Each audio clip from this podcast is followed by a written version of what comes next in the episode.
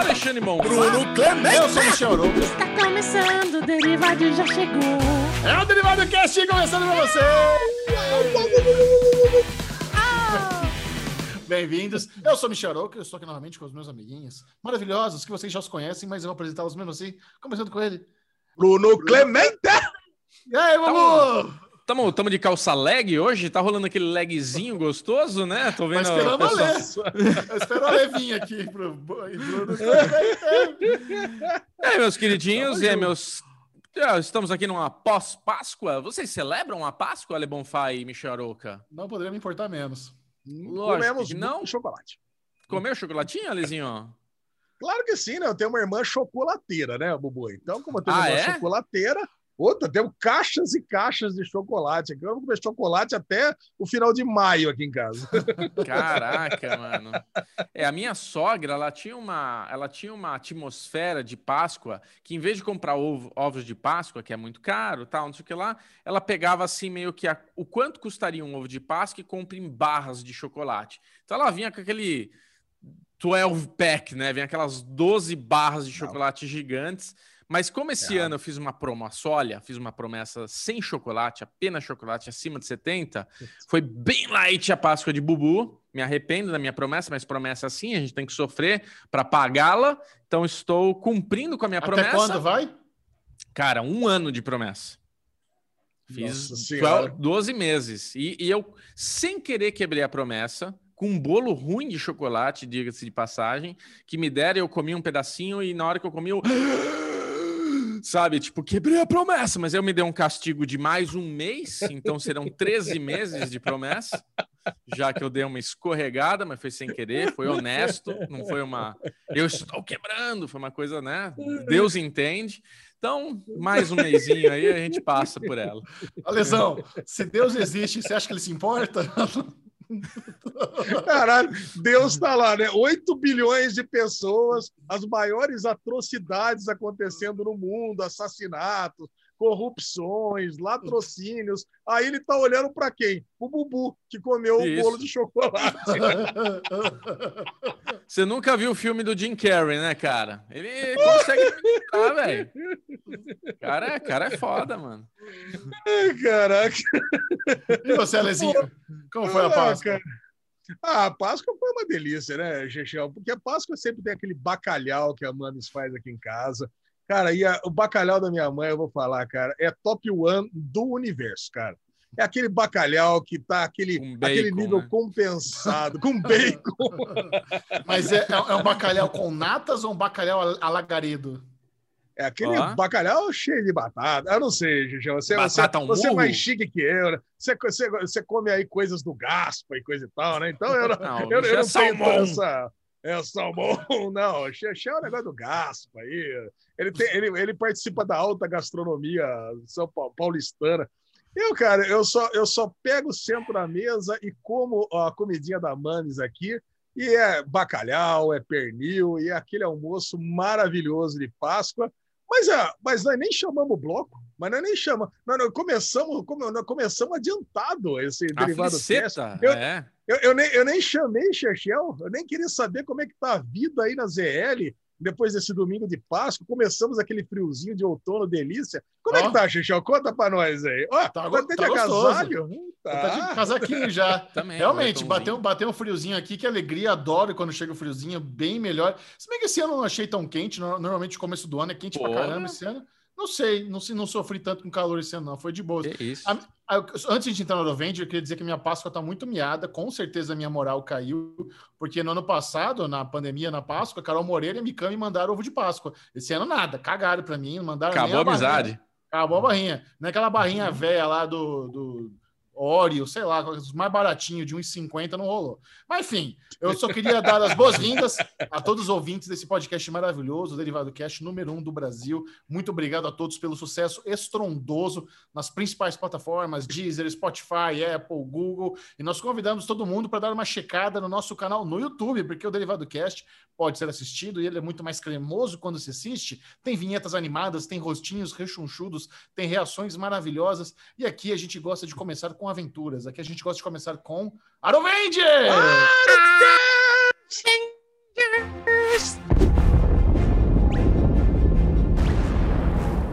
Esse é o bloco que você vai saber as peripécias semanais. Desde, desde a última vez que nos, nos ouvimos e vimos no Derivado Cast até hoje o que fizemos de gostosinho, de divertido, de bonzinho. Alexandre Bonfaia, sempre o mais sapequinha entre nós três. E sapequinha. o que, que você tem? O que, que você tem para nos contar, Olha, Lesão? Galera, a galera tem ficado preocupada comigo ultimamente, meu Chechel. Eu vou falar para você. ó. Galera tem mandado DM para mim no Instagram, no Twitter, para todo lado, falando que eu não sou mais o mesmo. Eu não saio mais, eu não conto história, não tenho mais churrasco, eu fico, eu fico escondido, só fico em casa. Desde que o Filipão Graças pegou Covid, o pessoal tem falado que eu tô, que eu tô amuado. Então, semana passada, cara, eu vou falar, eu não saí. Evidentemente, não, não saí, Bubu, não saí. Mas eu tive um compromisso profissional, porque o que a gente faz de mais relevante aqui nessa pandemia é a gente tenta se divertir enquanto trabalha. Eu acho que É é, um verdade. negócio que você, vocês, bom, o, Aro Vendors do Chechel, principalmente, os mais, o, o mais comum é ele falar de trabalho. Então, eu também, eu tive várias vezes Aro Vendors de trabalho aqui, e mais uma vez eu, eu, eu quero compartilhar com vocês aqui um projeto meu que acabou, acabou saindo do papel, cara. E Oba! eu fui Ó. convidado, eu fui convidado pelo meu amigo André para dizer que um projeto que começou há dois anos atrás, agora finalmente deu luz à, vida e é de um assunto que eu sei que vocês adoram, que é vinho. Olha, olha, que, olha que delícia. Cara, e é engraçado, eu não sou um grande entendedor de vinhos, mas quem acompanha o Derivado Cast há mais tempo lembra que uma época na minha vida eu tomei muito vinho. Eu estava até verdade. substituindo cerveja por vinho, coisa e tal. Tem aquele bar aqui de Campinas, o Entre Taças, que eu fui algumas vezes. E, cara, e o, o hipervinho é... Campinas, cara, é o lugar mais criativo para nomes. Entre taças. Entre Cara, o Entre taças e Taças- beijos. É daí, é referência, certeza. É, referência, cara.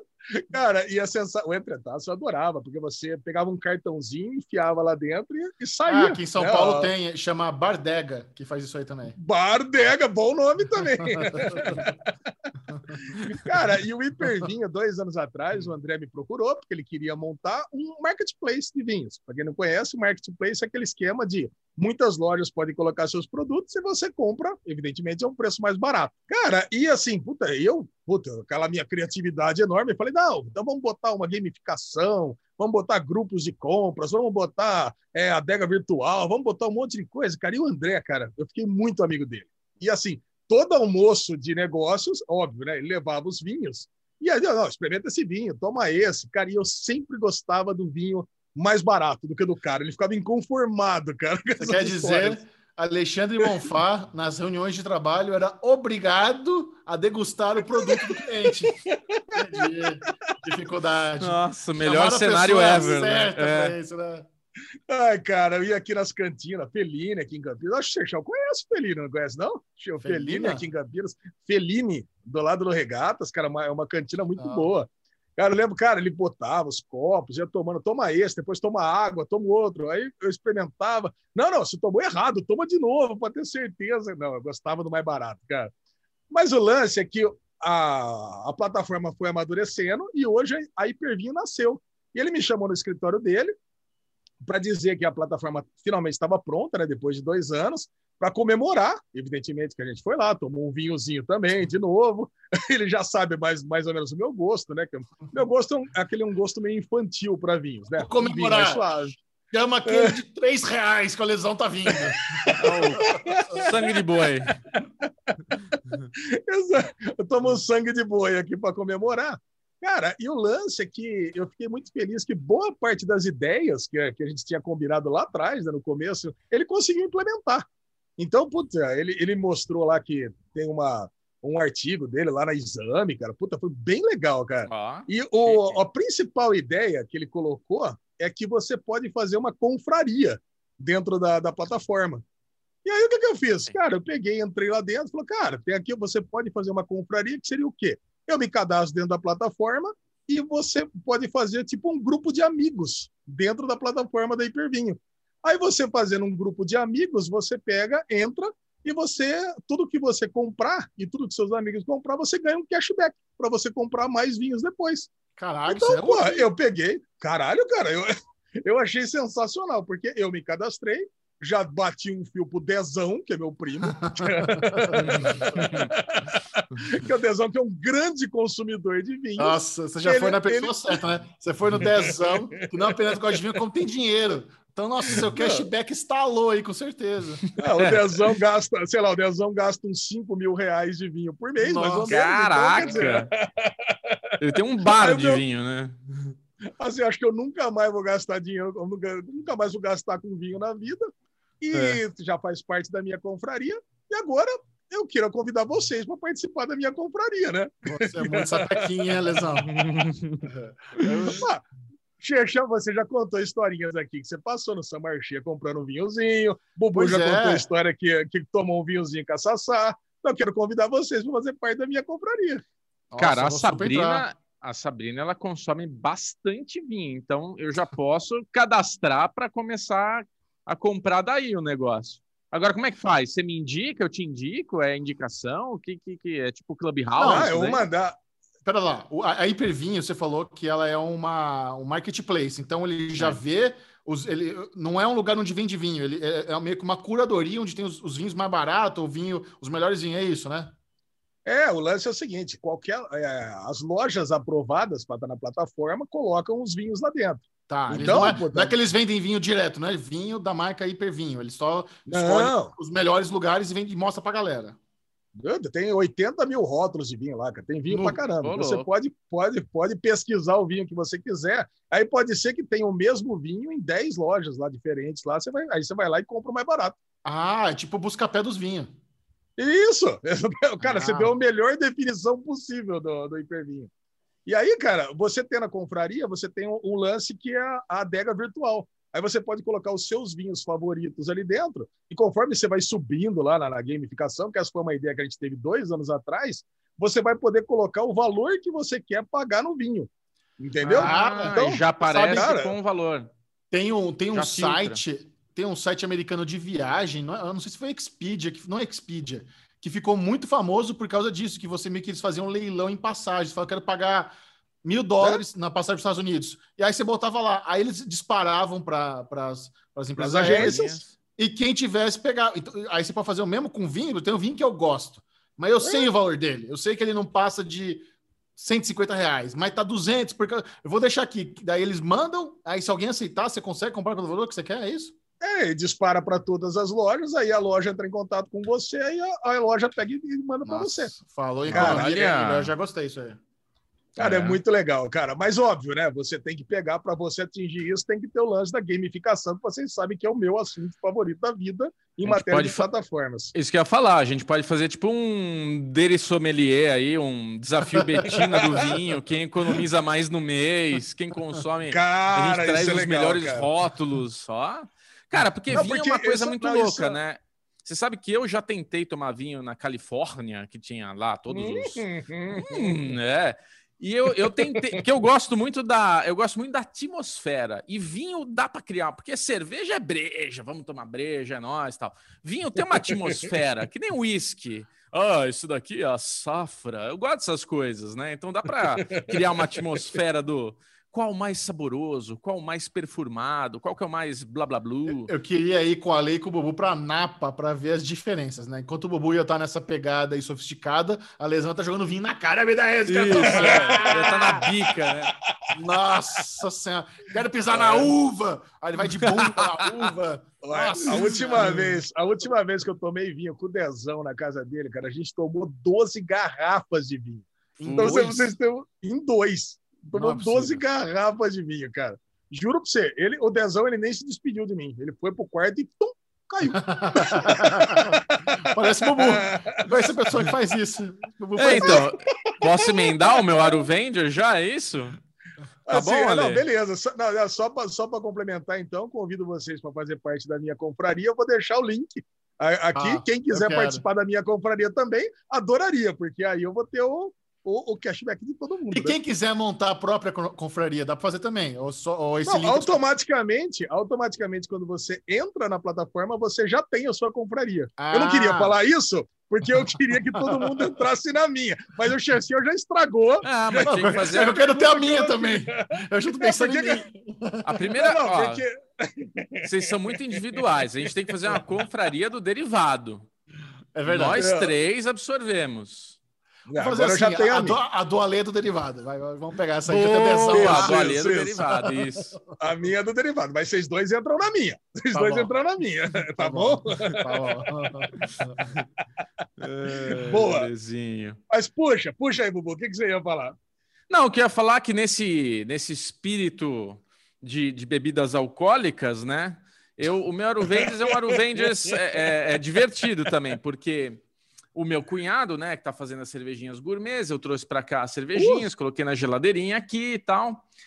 E o Michel, a gente tem se encontrado para gravar a live da, da- do Falcão e o Soldado Invernal, né? Todas as sextas-feiras. E eu falei para ele, Xixel, tô com a cervejinha aqui, se quiser, vamos, vamos tomar junto, ó. Vou abrir aqui e tal. Ele, não, eu não vou tomar que me dá sono, tal, não sei Ah, o quê. A gente, a gente ia gravar ainda, tava trabalhando, era horário comercial, a gente ia fazer a live. Era. Depois da live, a gente grava o nosso vídeo, o Mikan e eu, e assim, aí o Bubu queria atropelar, queria tomar breja no- antes de começar a gravação, e eu me conheço, É. eu sei que eu sou fraco. Eu vou ficar com a cara toda vermelha, e- sabe? É. mo- Aí, Bubu, né? Bubulin já fez aquele Bubulin rapidinho. Ah, para com isso, tal, não sei o que lá. Abri, Isso é botei no fresco. copinho, mostrei pra Mikan. Mikan falou que tá com saudade de tomar uma cervejinha, tal, não sei o que, aquelas conversas. Tá bom. Aí tem aqui o, o iMac 27, que fica de frente de onde o Michel. O Michel tá gravando exatamente onde eu tô aqui. Roubei o cenário para gravar hoje, que tá tudo montadinho. E tem um iMaczão aqui. Então preparei tudo, sentei no Maczão, botei a live e fiquei assistindo. Cara, eu sei que é isso. Passou lá 20 minutos de live. De repente, Ale, eu acordei e acabou a live. Eu falei, eita porra!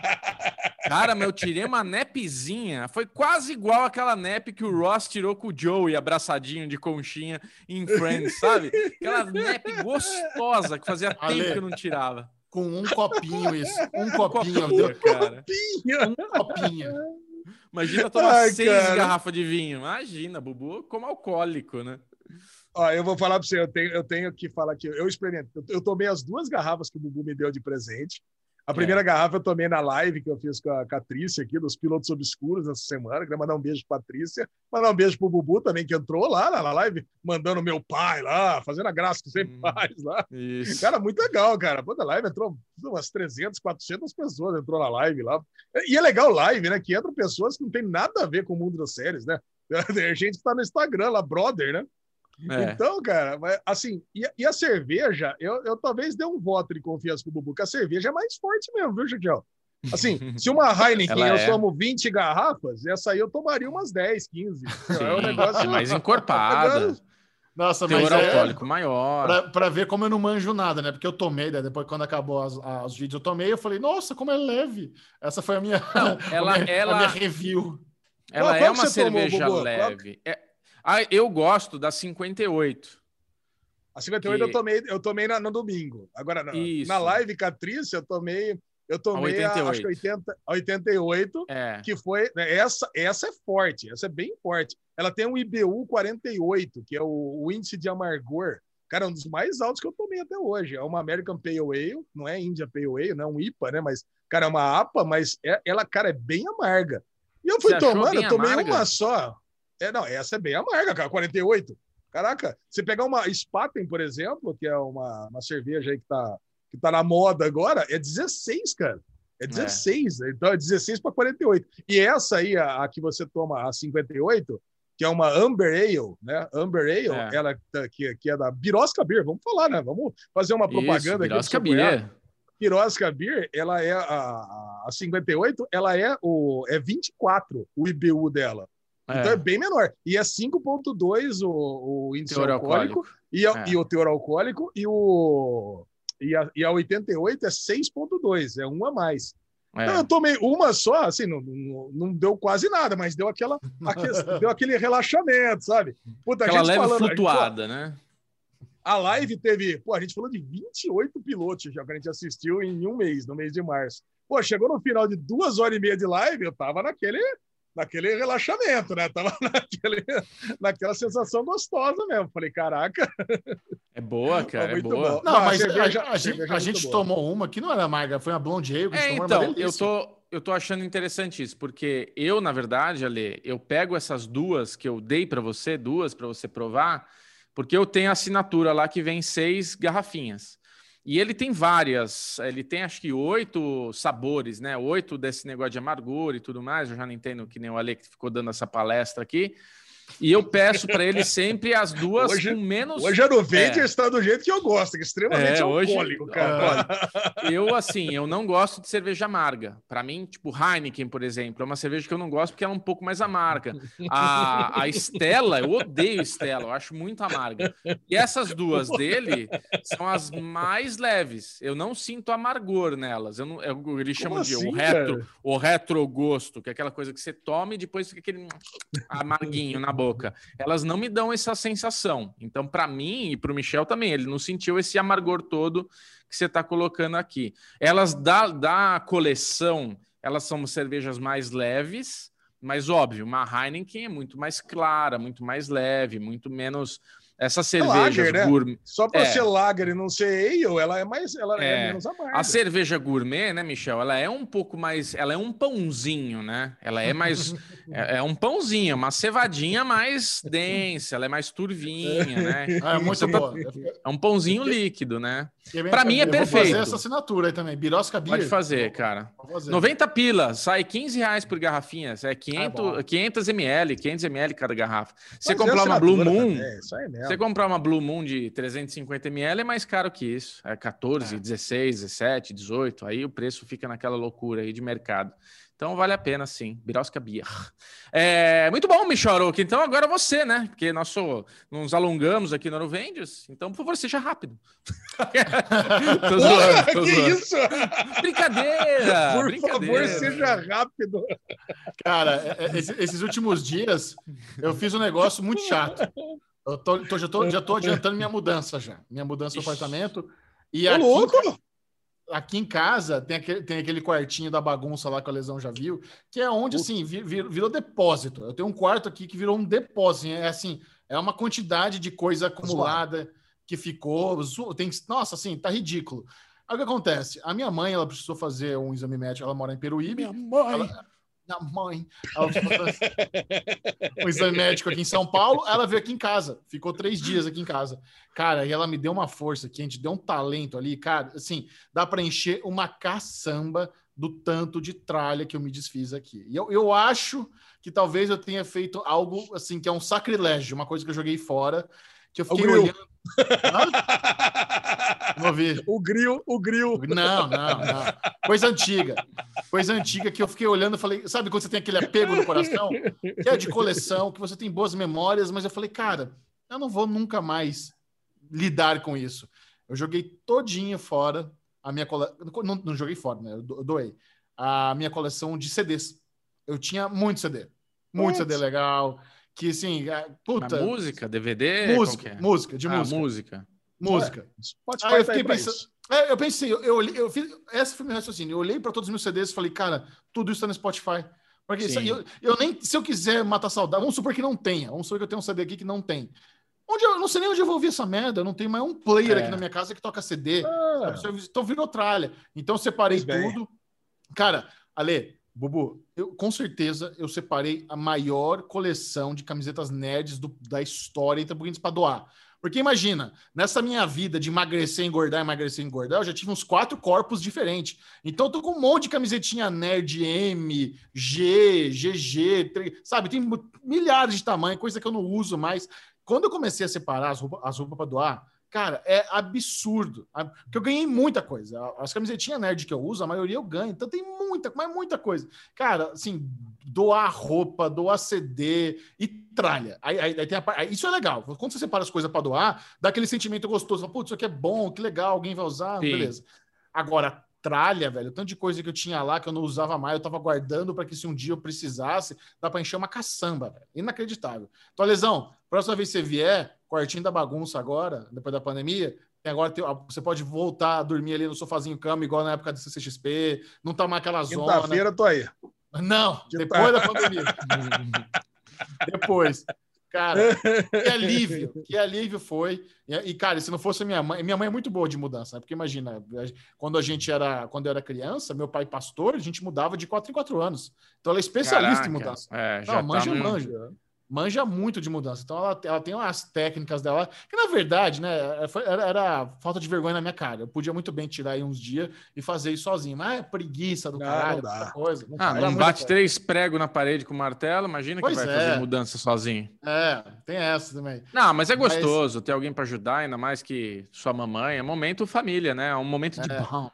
Porque assim, eu sou mimado, mas assim, não sou Não. mimado nível Ale- Alexandre Bonfá. Sabe? É um pouco Não, a menos, aí- aí, é né, Um pouco não. abaixo. É um pouco abaixo. É. Mas assim, ela. Só ela de fez- você morar sozinho há tanto tempo, né, gente? Eu morei É. sozinho qu- quatro vezes na minha vida, mas você mora sozinho há muitos anos, né? É. Então é, é diferente. Aí, aí o que ela fez, cara, que foi uma delícia, ela fez estrogonofe, estrogonofe da mamãe, né? Puta que pariu. Pe- Pedindo rap, estro, é, filé mignon, tempero que ela gosta. Cara, um arroz que eu não. Não importa. Eu posso tentar, mas eu não consigo fazer arroz igual da mamãe soltinho, não consigo. Não consigo Não, temperar a merda do, do, do, do estrogonofe igual ela. e é isso, Não, estrogonofe, arroz e batata palha. Nossa, foi a melhor refeição que eu comi em meses, igual o estrogonofe da mamãe. Puta coisa Não, boa. é lógico, é lógico. Então, no- no- nos últimos dias foi isso. Ah, ah, não sei se a gente pode falar, mas assim, até o nosso projeto secreto aí que a gente está falando já tem um tempinho, andou bastante. É, nós temos aí boas novidades. Eu, eu espero que até o final desse mês a gente consiga anunciar isso que a gente vai fazer. É, uma, é o maior contrato da história da nossa empresa. Fechadaço, andando, bem legal. Estamos ultra felizes. É, vai ser um puta desafio, mas a gente está muito confiante. Quando a gente... E assim, sabe o que eu tava pensando, Bubu? Tava pensando, É. várias, das coisas, várias das coisas legais que a gente toca hoje na, na empresa, na minha vida, foram coisas que eu, eu pedi, entre aspas, sabe? Eu me disponibilizei. Porque, Aham. por exemplo, comentar o Oscar. Eu me disponibilizei para comentar o Oscar. Eu falei que, gente, então, eu, tô- eu notei que vocês não têm ninguém aqui é, nessa, na- comentando na- nas premiações de filme. Eu gostaria de ser, é, sabe, que vocês me, me, de- me con- considerassem. Gostaria de ser considerado para o trabalho. E rolou. O hype é real. A gente foi lá, fez, mostrou pronto, rolou.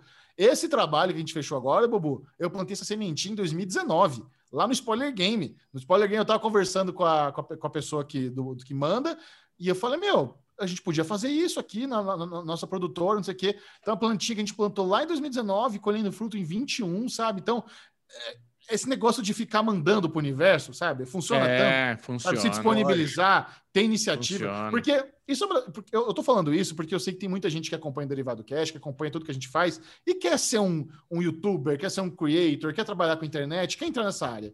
E uma das coisas que eu mais notei quando eu participei daquele programa de aceleração lá do YouPix, o Creators Boost, era a galera com canal, canal grande frustrado que não fechava job. Só que eles falavam assim: Meu, eu tô com meu canal aqui bombando, nenhuma marca chega na gente. E depois eu fui conversar, falei, gente, as marcas não chegam em ninguém. Se você tem uma parada legal e você sabe, uma... vai você apresenta. Sim. Sabe? É eu, cara, quantas vezes eu entrei em LinkedIn de gente de agência para descobrir e-mail para mandar proposta, para mandar projeto, sabe? Cara, Em eu DM vou no contar, Twitter. Vou Porra. contar uma história para vocês que é a, a- é a história mais IU da minha vida, assim, mais de stalker da vida. Eu, um- uma, quando o Facebook começou esse negócio de mandar mensagem, sabe? De mandar mensagem. É, que nem o WhatsApp, assim, né? Você tinha lá a conversinha no paralelo. Eu comecei a colocar, ir atrás dos caras de agência. Então, assim, pegar criativo de agência, adicionar no Facebook, tudo. E, e é isso. No Facebook, há um pouco tempo atrás, você aceitava as pessoas, né? Não tinha essa coisa de, ah, não vou aceitar. Era uma coisa, mas você vai aceitando todo mundo. E uma vez eu tinha aceitado um cara, olha isso, Michel, olha que história maluca. Eu tava andando com o carro, eu cruzei com o cara na rua.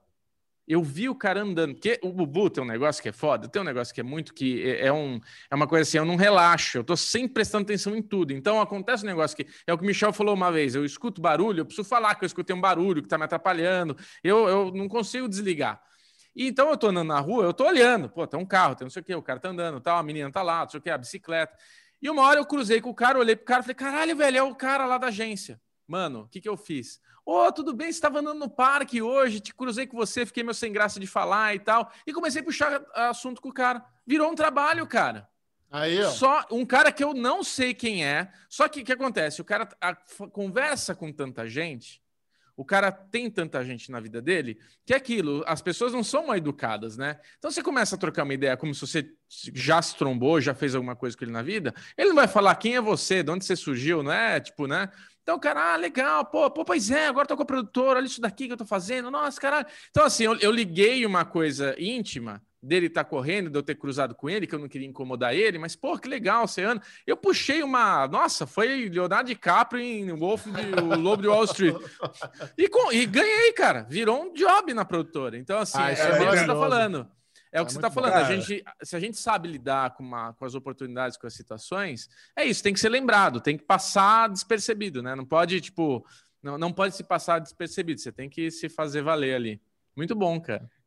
Cara, tem uma história, tem uma história clássica minha aqui, de, de, da época que eu tinha, sei lá, 18, 19 anos. Eu ia muito aqui no, no Bar do Fernandão, no primeiro de abril aqui de Campinas. uhum. Cara, e eu saí. Sabe quando você sai? Você já sai meio calibrado, coisa e tal. Eu tinha um ninho prata na época.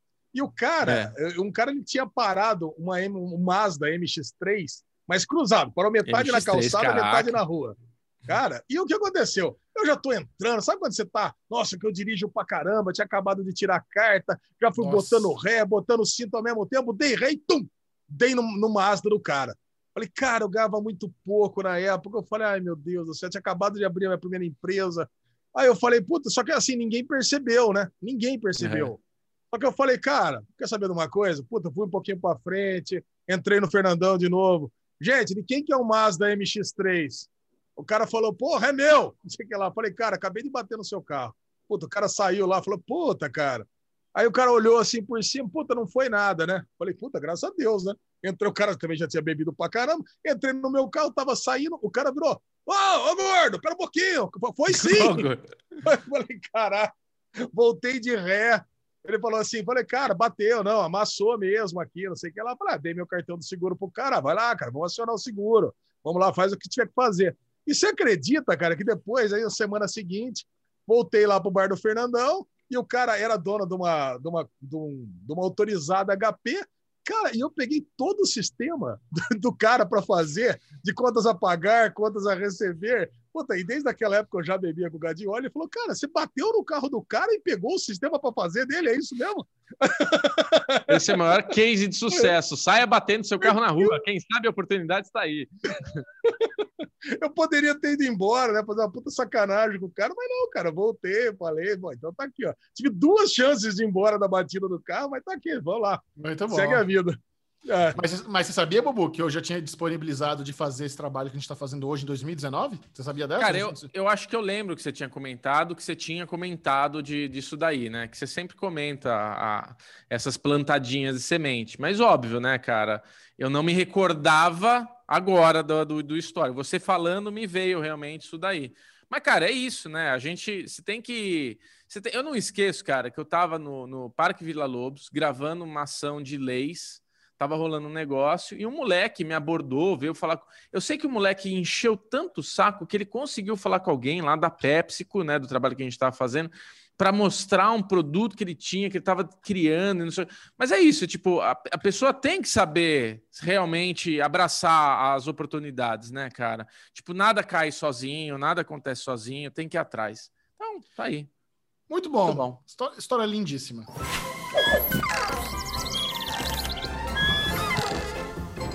Olha aí, a Aline Diniz falando de tudo essa. Uh! Olha lá, cara. Eba! Oi, gente! Ui! Bom dia! Bom dia! Tudo bom? Olha, Aline Diniz, hum. você sabe que a gente criou um, um bond especial. E eu, assim, eu falo pro Michel, eu, eu, eu adoro a Aline Diniz. Trabalhar com a Aline Diniz é um privilégio, oh. é uma honra ter esta, toda esse semana, quarteto. Toda semana. Eu falo gente, isso né? para vocês. Pois Toda é. semana eu falo isso para vocês. Entendeu? Eu tenho é uma delícia gravar aqui com vocês, eu adoro. Eu espero segunda-feira de manhã, todos, todas as semanas, para estar aqui e falar com vocês. Para mim é assim: encontro marcado. Esse é o compromisso que eu não adio. É como começar bem a segunda-feira e como é. terminar bem a terça-feira, porque terça-feira novamente nós nos encontramos para gravar o Falando de Nada. Mas assim, hoje eu estou preocupado. Hoje eu tô preocupado, porque semana passada foi áspera. Foi semana passada, eu nunca vi a Aline querer morder microfone, nunca vi a Aline, sabe? Eu, eu Fiquei nervosa. Eu senti aquela atmosfera tensa. O pessoal sentiu essa atmosfera. E essa semana vai ser igual, porque o episódio foi uma bosta, Aline Diniz. Então, foi, foi, foi, foi já difícil. entregou. No Falando de Tudo de hoje, nós vamos comentar novamente Falcão e Soldado Invernal, dessa vez o terceiro episódio. Semana passada o papo foi acalorado, foi tretado, foi, foi gostoso. Foi. Muita gente achou que era treta, era verdade, gente. Olha essa declaração de amor de Bruno Clemente. É tudo amor, é tudo é. brincadeira, é tudo sabe? Amor. É lógico. A gente, a gente, eu e Bubu, para quem não sabe, eu e Bubu somos muito parecidos. A gente é praticamente a mesma pessoa, a gente é muito Exato. parecido. A gente pensa igual. Isso não quer dizer que a gente não pode discordar de vez em quando, entendeu? Bonito. Isso não quer dizer que a gente tem que obrigatoriamente gostar das mesmas coisas e concordar com tudo. A gente é parecido, mas a gente não é a mesma pessoa. Então, Exato. eventualmente a gente discorda. E é claro, enquanto a gente está gravando aqui, a gente faz uma, um showzinho para ficar mais é divertido um para vocês. Exato. A gente não faz, a gente não briga assim Zero na vida teatro. pessoal. a gente é. Mas, Quando ó... a gente discorda na vida pessoal, a gente conversa com pessoas normais, entendeu? A gente Exato. não trata e fio o dedo na cara do outro. É só aqui para o entretenimento de vocês, olha só. Olha esse comprometimento que a gente tem com a audiência do Derivado Cast. Você tá entendendo? Mas o Michel não, viu, Aline? O Michel é isso mesmo, tá? O Michel, quando Michel é chegou é aqui mesmo. na produtora, era humilde, simpático. Agora não, é. agora é dedo na cara vai lá, faz, não fez direito, meia-noite e 45. Vamos lá!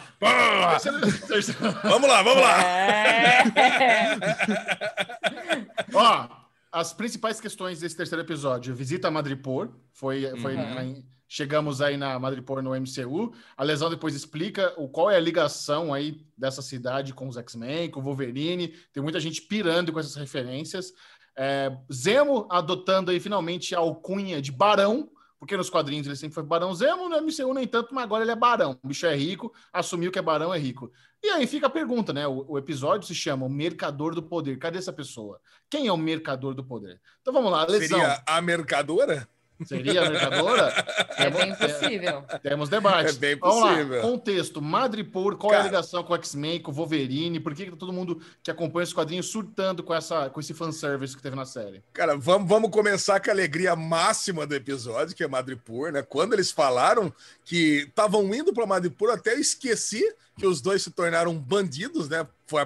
Partiram para a ilegalidade, para marginalidade, tiraram o maior genocida do MCU da cadeia para fins próprios, né? Porque o que aconteceu foi exatamente isso no começo do episódio. Eles querem saber porque querem, como, da onde que vieram os super soldados, e não importa se nós vamos tirar o maior genocida do mundo da cadeia, só para eles descobrir. Acabou. É isso. É isso que começou. E por isso que também o Sam é um dos motivos que ele não está preparado para ser o Capitão América. Vocês, entenderam, né? Porque ele é um símbolo dos, dos Estados Unidos e que, que tem que ser um pau mandado, então o Sam não pode ser o Capitão América, segundo o governo dos Estados Unidos, porque ele já foi traído na Guerra Civil, traiu o pacto de Sokovia e agora ele traiu de novo, agora traiu a humanidade, tirando um general da Hydra da cadeia. Ponto final, junto com o Soldado Invernal. Ponto Foi um final. Agora. Sem discussões, tá? Isso. Ponto final. Ponto Essa final. é o fato. Beijos.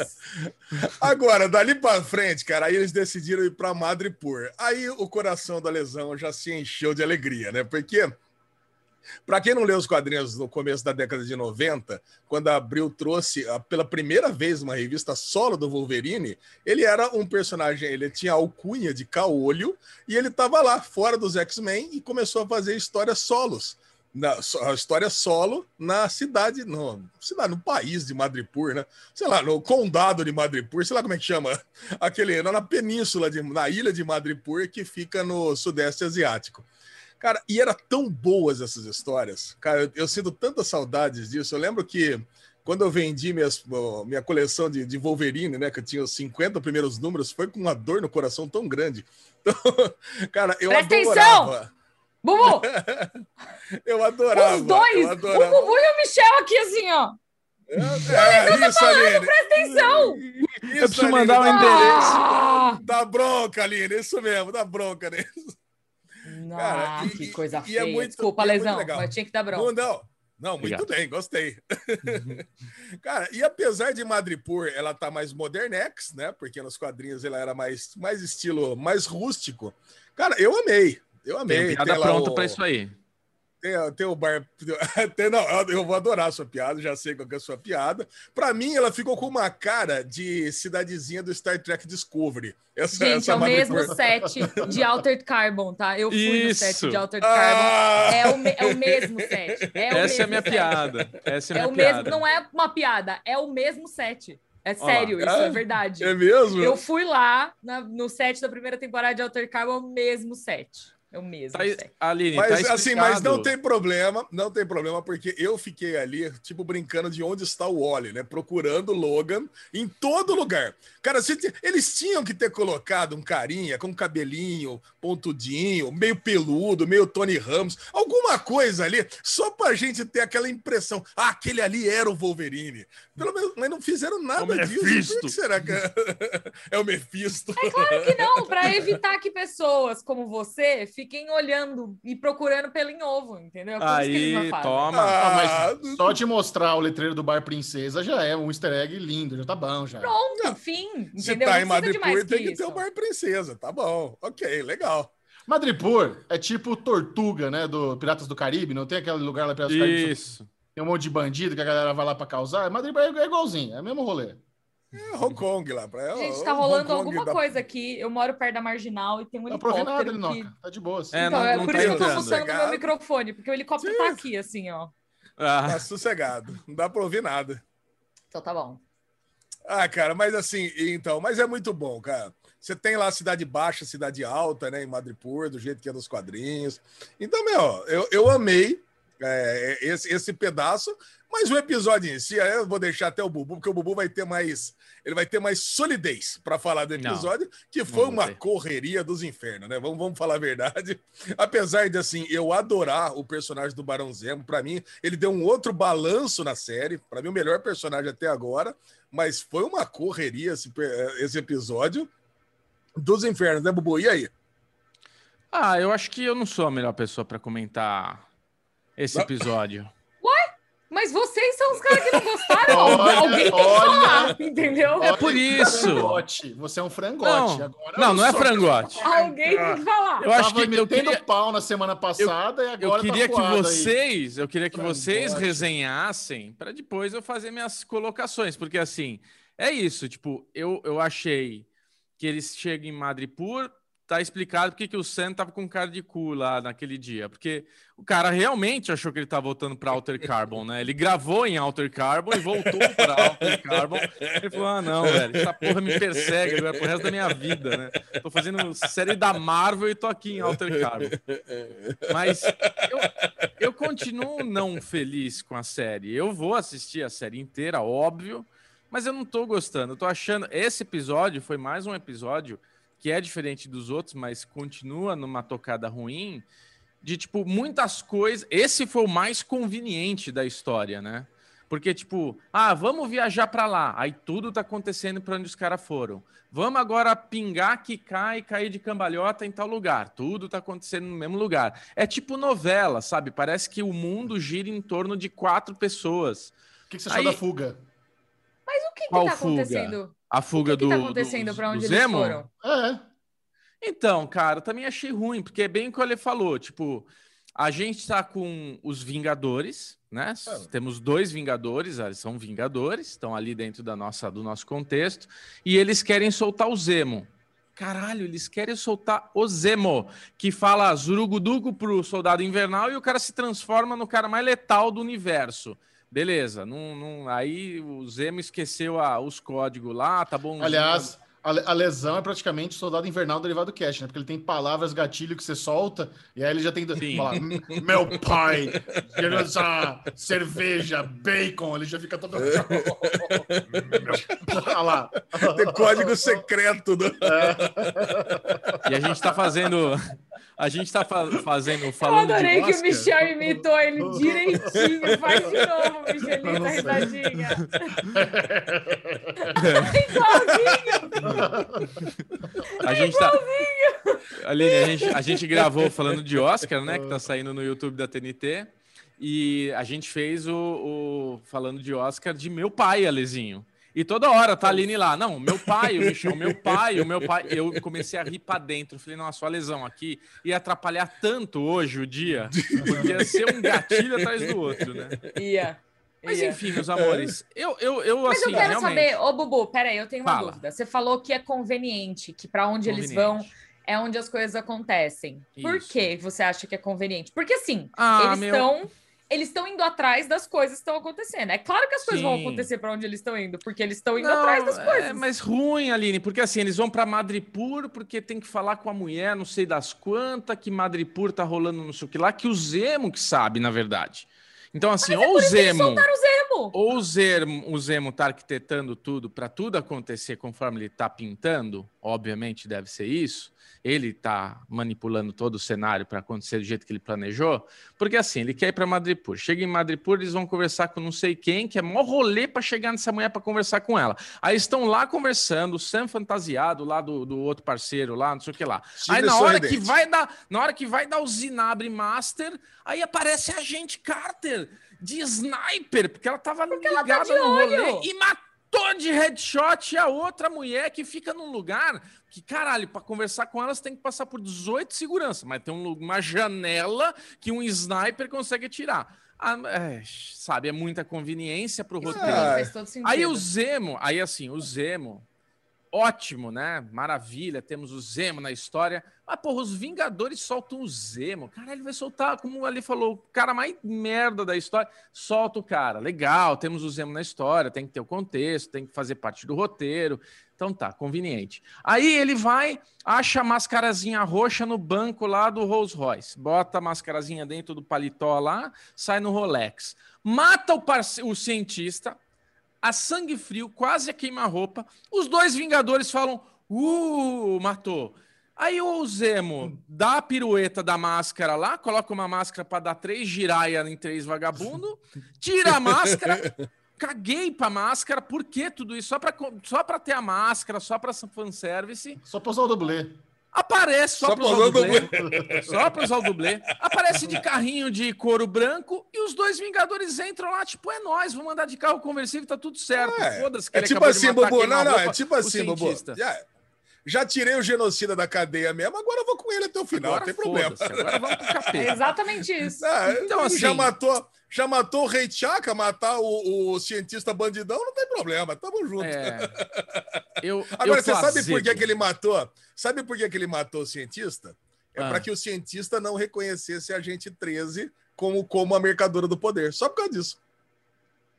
Ele tá junto então, com a gente então, 13? Vamos lá, vamos, vamos, falar sobre isso então. Você tem certeza que não apenas a gente 13 é a mercadora do poder, como o, o Zemo tá de conchavo com ela, é isso que tá dizendo? Não, o Zemo não. Eu tenho certeza que ela é que tava, ela era contratante Ué. do. E por que, que ela tá esconder a identidade? Então, peraí. Se você falou que ele matou o cientista para ele não reconhecer a gente Carter, porque o Zemo sabia que a gente Carter era a Não, é por causa da trama. O Alesão falou não, que isso é só trama. conveniência da trama. Ah, mas qual o motivo? Conveniência da trama. Não, Exatamente. Misturou tudo. É, eu acho que o Zemo, o Zemo é um cara. A gente conhece o Zemo como um cara ultra mega inteligente. Ele sempre é um arquiteto da situação. Para mim é isso. Ele está arquitetando uma situação para tudo acontecer conforme ele Babou. planejou. Babozinho. Então, acho que. Olha, eu, eu acho, honestamente, eu acho que assim, eu ainda tô esperando, eu quero ver o que, que vai acontecer, eu quero assistir a série inteira, porque essa série, tá diferente tá de WandaVision, ela, ela é algo Ruim. contínuo. Ela tem começo, meio e fim. Ela é um filminho dividido em seis partes. Tá. E eu acho que ela se beneficiaria se ela fosse lançada toda de uma vez só, para a gente poder assistir é os seis episódios de uma vez só. De, muito diferente de WandaVision. Dito verdade, isso, Aline. eu acho que seis episódios é muito pouco para ela. Eu tô sentindo que ela tá acelerada. Eu tô sentindo hum, é. que falta contexto, falta Sim. caldo para transformar isso numa sopa, sabe? Tipo, é, ela, ela tá muito corrida. Então, acho que as coisas estão acontecendo. Assim, eu concordo com o que vocês estão falando. Tem muita coisa acontecendo por coincidência do destino, para facilitar a história. Isso. Mas é exatamente porque ela tem muito pouco tempo para desenvolver. Ela não teve tempo para crescer. Tipo, se, a, é, se, a, série tivesse quê, né? dois episódios a mais, para mim seria perfeito, porque aí você conseguiria. É tipo a última temporada de Game of Thrones, sabe? Desenvolve é. um pouco mais, dá uns episódios, quebra no meio, sabe? Duplica e quebra no meio, faz mais duas. A última, enfim, não sei nem porque que eu entrei nesse mérito, porque a última temporada de Game of Thrones tem muito mais problemas do que se for Cidade Invernal até agora. Mas Sim. Eu acho que é isso, assim, ela tá, ela só tá apressada. Eu não tô desgostando da série até agora. Eu acho que todas as cenas de ação estão muito boas, sabe? A cena de ação da Agente é. 13, cara, ela mandou muito, muito bem nesse episódio. Foi tudo, a sequência inteira foi é muito boa, muito é. boa. Então, assim, eu quero ver o que, que, vai acontecer. Ela tem problemas, sim, mas ela ainda continua muito melhor que outras coisas por aí, viu? Ah, sim, é verdade. É, mas o, o, o, grande debate também foi isso, né? Quem é o mercador do poder? Vocês, vocês acham que realmente vai ser algum personagem que já conhecemos, tipo a Sharon Carter, o Barão Zemo, ou vai ter um novo player inserido na trama e vamos descobrir o mercador do poder? Mephisto. Mephisto. Não, eu acho que é, eu acho que é a Sharon Carter. Eu acho que é a Sharon Carter. Também ela que deve estar tá mandando. Agora, é. Ale, você falou no, no, quando a gente conversou, quando acabou o episódio, que você acha que a agente Carter, ela na verdade, ela é ainda a agente Carter. Ela tá disfarçada ali no rolê, porque ela tem uma conversa ali. É... Você mudou de opinião? Ah, mudei, cara. Deu uma viajada ali, né? Deu? Porque a hora que ela, a hora que ela, que, que, os dois vão embora, ela entra naquele carro com a motorista. Eu uhum. achei que aquela motorista ali pudesse ser alguém ligado ao governo. Na, naquele momento, sabe? E ela tava ali plantada em Madripoor porque ela tava perseguindo eles. Naquele momento eu tinha entendido isso, mas depois eu reassisti e não, aquilo lá foi só para mostrar que ela realmente era alguém que tinha um poder ainda maior do que a gente tinha imaginado. Ela não era só uma, uma traficante de obras de arte, né? Então por isso que eu tô achando que ela é a mercadora do poder. Isso, isso reforçou a minha teoria que ela é a mercadora do poder. Eu gosto muito que em inglês as palavras não têm gênero, e aí fica é. essa dúvida, sabe? Tipo, é. você lembra, Michelito vai lembrar. Você lembra quando em 24 horas quando a legenda em português estragou todo o mistério da primeira temporada inteira, porque a presidente é uma mulher? Não que a lembro. gente vê. Hum. A gente vê a presidente. O, a, a, a temporada inteira você vê a presidente. Só que em inglês é the president, the president. Você não sabe quem que é. E você não sabe que eles estão falando dela. Só que em português a legenda era a presidente. Da prima, na primeira temporada era, era o Palmer o presidente, não? Ou é a vice-presidente, alguma coisa assim. Eu sei que ah. estraga por causa do gênero. Era alguém ah. que aparece a temporada inteira e estraga por causa do gênero, sabe? E em inglês é legal por causa disso, assim, tipo, quem é? É, como que é o nome em inglês? É Power Broker. Power Broker. Pode ser qualquer coisa, entendeu? Pode ser um urso que fala, é, sei lá. É, é o mesmo debate também de WandaVision do engenheiro. Engineer. Quem que é o engineer que estão mencionando? Não dá para saber se é homem ou se é mulher, também não tem gênero. É da, da você Jedi, Jedi dá mó treta também, no plural, não é plural. Que não tem nem plural, é, né? É. é. é, então, que em inglês não tem nenhuma das palavras tem plural. Aí estragou quando saiu a tradução em português. Estragou não, né? Revelou-se. Revelou, revelou a surpresa. Revelou-se. Cara, mas é, outra coisa também que legal que aconteceu nesse episódio foi o lance lá da Carly, dos apátridas, ter matado gente queimado vivo. Porque ainda Sim. tinha aquele negócio também do, dos apátridas talvez estarem fazendo algo de bom, meio Robin Hood, pegando dos ricos para dar para os pobres. 100% eu no episódio. Eu tava assim, é... ah, mas é bom, olha só o que eles estão fazendo. Por que, que eles são os vilões? Aí ela explode o prédio. Aí eu... É. Ah... Matou. Matou. É, não, agora eu não posso defender mais. Vocês acham que aquilo ali foi um ato isolado da Carly como líder ou vocês acham que ela tá corrompida por um, por um soro do super soldado cagado que, que coloca agressividade nas pessoas? Ela eu tá... entendi é o pergunta. discurso dela, porque logo em seguida ela fala assim: essa é a única língua que eles entendem. E, tipo, se ela quer chamar atenção, se ela quer que as pessoas saibam que eles estão ali fa fazendo o que eles estão fazendo, ela precisa causar um pouco. E, só que assim, ela foi muito além do que ela deveria ter ido. Então, eu não acho que é super soldado, eu acho que é uma estratégia dela como líder mesmo. Que ela, ela, ela acha que ela tem que fazer isso para chamar atenção para que as pessoas olhem para aquilo, para que as pessoas vejam o que ela está fazendo, entendeu? É, eu, eu pensei então, eu, tenho, eu tenho duas, do, é, duas do, perguntas para você. cagado, porque quando o John Walker tomar esse soro, aí, por exemplo, o fato de ele eu acho que ele já tomou. E, e, ficar agressivo pode ser culpa do soro, não dele, tá? Por isso que eu Ele já ficou agressivo, você percebeu? Nesse episódio, inclusive. Sim. Ah, ele tomou uma cusparada na cara e não, não matou o cara, então tá, tá, tá, tá, tá segurando. Não, mas não, logo depois que ele um... sai do prédio, ele tá, rola uma câmera na mão, um desfoque que eu falei, tem coisa aí, ó. Tem, isso aí tá, isso aí tá Ele é marvado, ele é marvado. Ele é ruim. Sim, sim. E assim, a palavra, sobre... o papo dele de você sabe com quem você tá falando é carteirada. Carteirada a gente sabe que não, já é coisa carteirada ruim. Carteirada de militar, né, Bobo? Pode ser carteirada é, de militar. Mas, é carteirada mas sobre é os... Mas é um militar dando militar americano dando carteirada na Alemanha. Sabe? É, Dá licença, sabe? O que, que você tá. Cala a boca, sai daqui. Carteirada você é Capitão é América, vai lá cuidar do seu. Sai. Mas sobre, sobre os apátridas, é assim, a gente não sabe direito o que eles estão fazendo até agora, né? Vocês conseguiram sacar? E, eu, e, a segunda pergunta que eu tenho é: o que estava fazendo aquele logo do X-Men na, na frente da sede do GRC? Aquilo é um X normal, não é um logo dos X-Men, é um X. Cara, mas eu, exatamente X. igual o logo dos X-Men, no portão dos GRC lá do. do, do não é a placa de proibido parar e estacionar?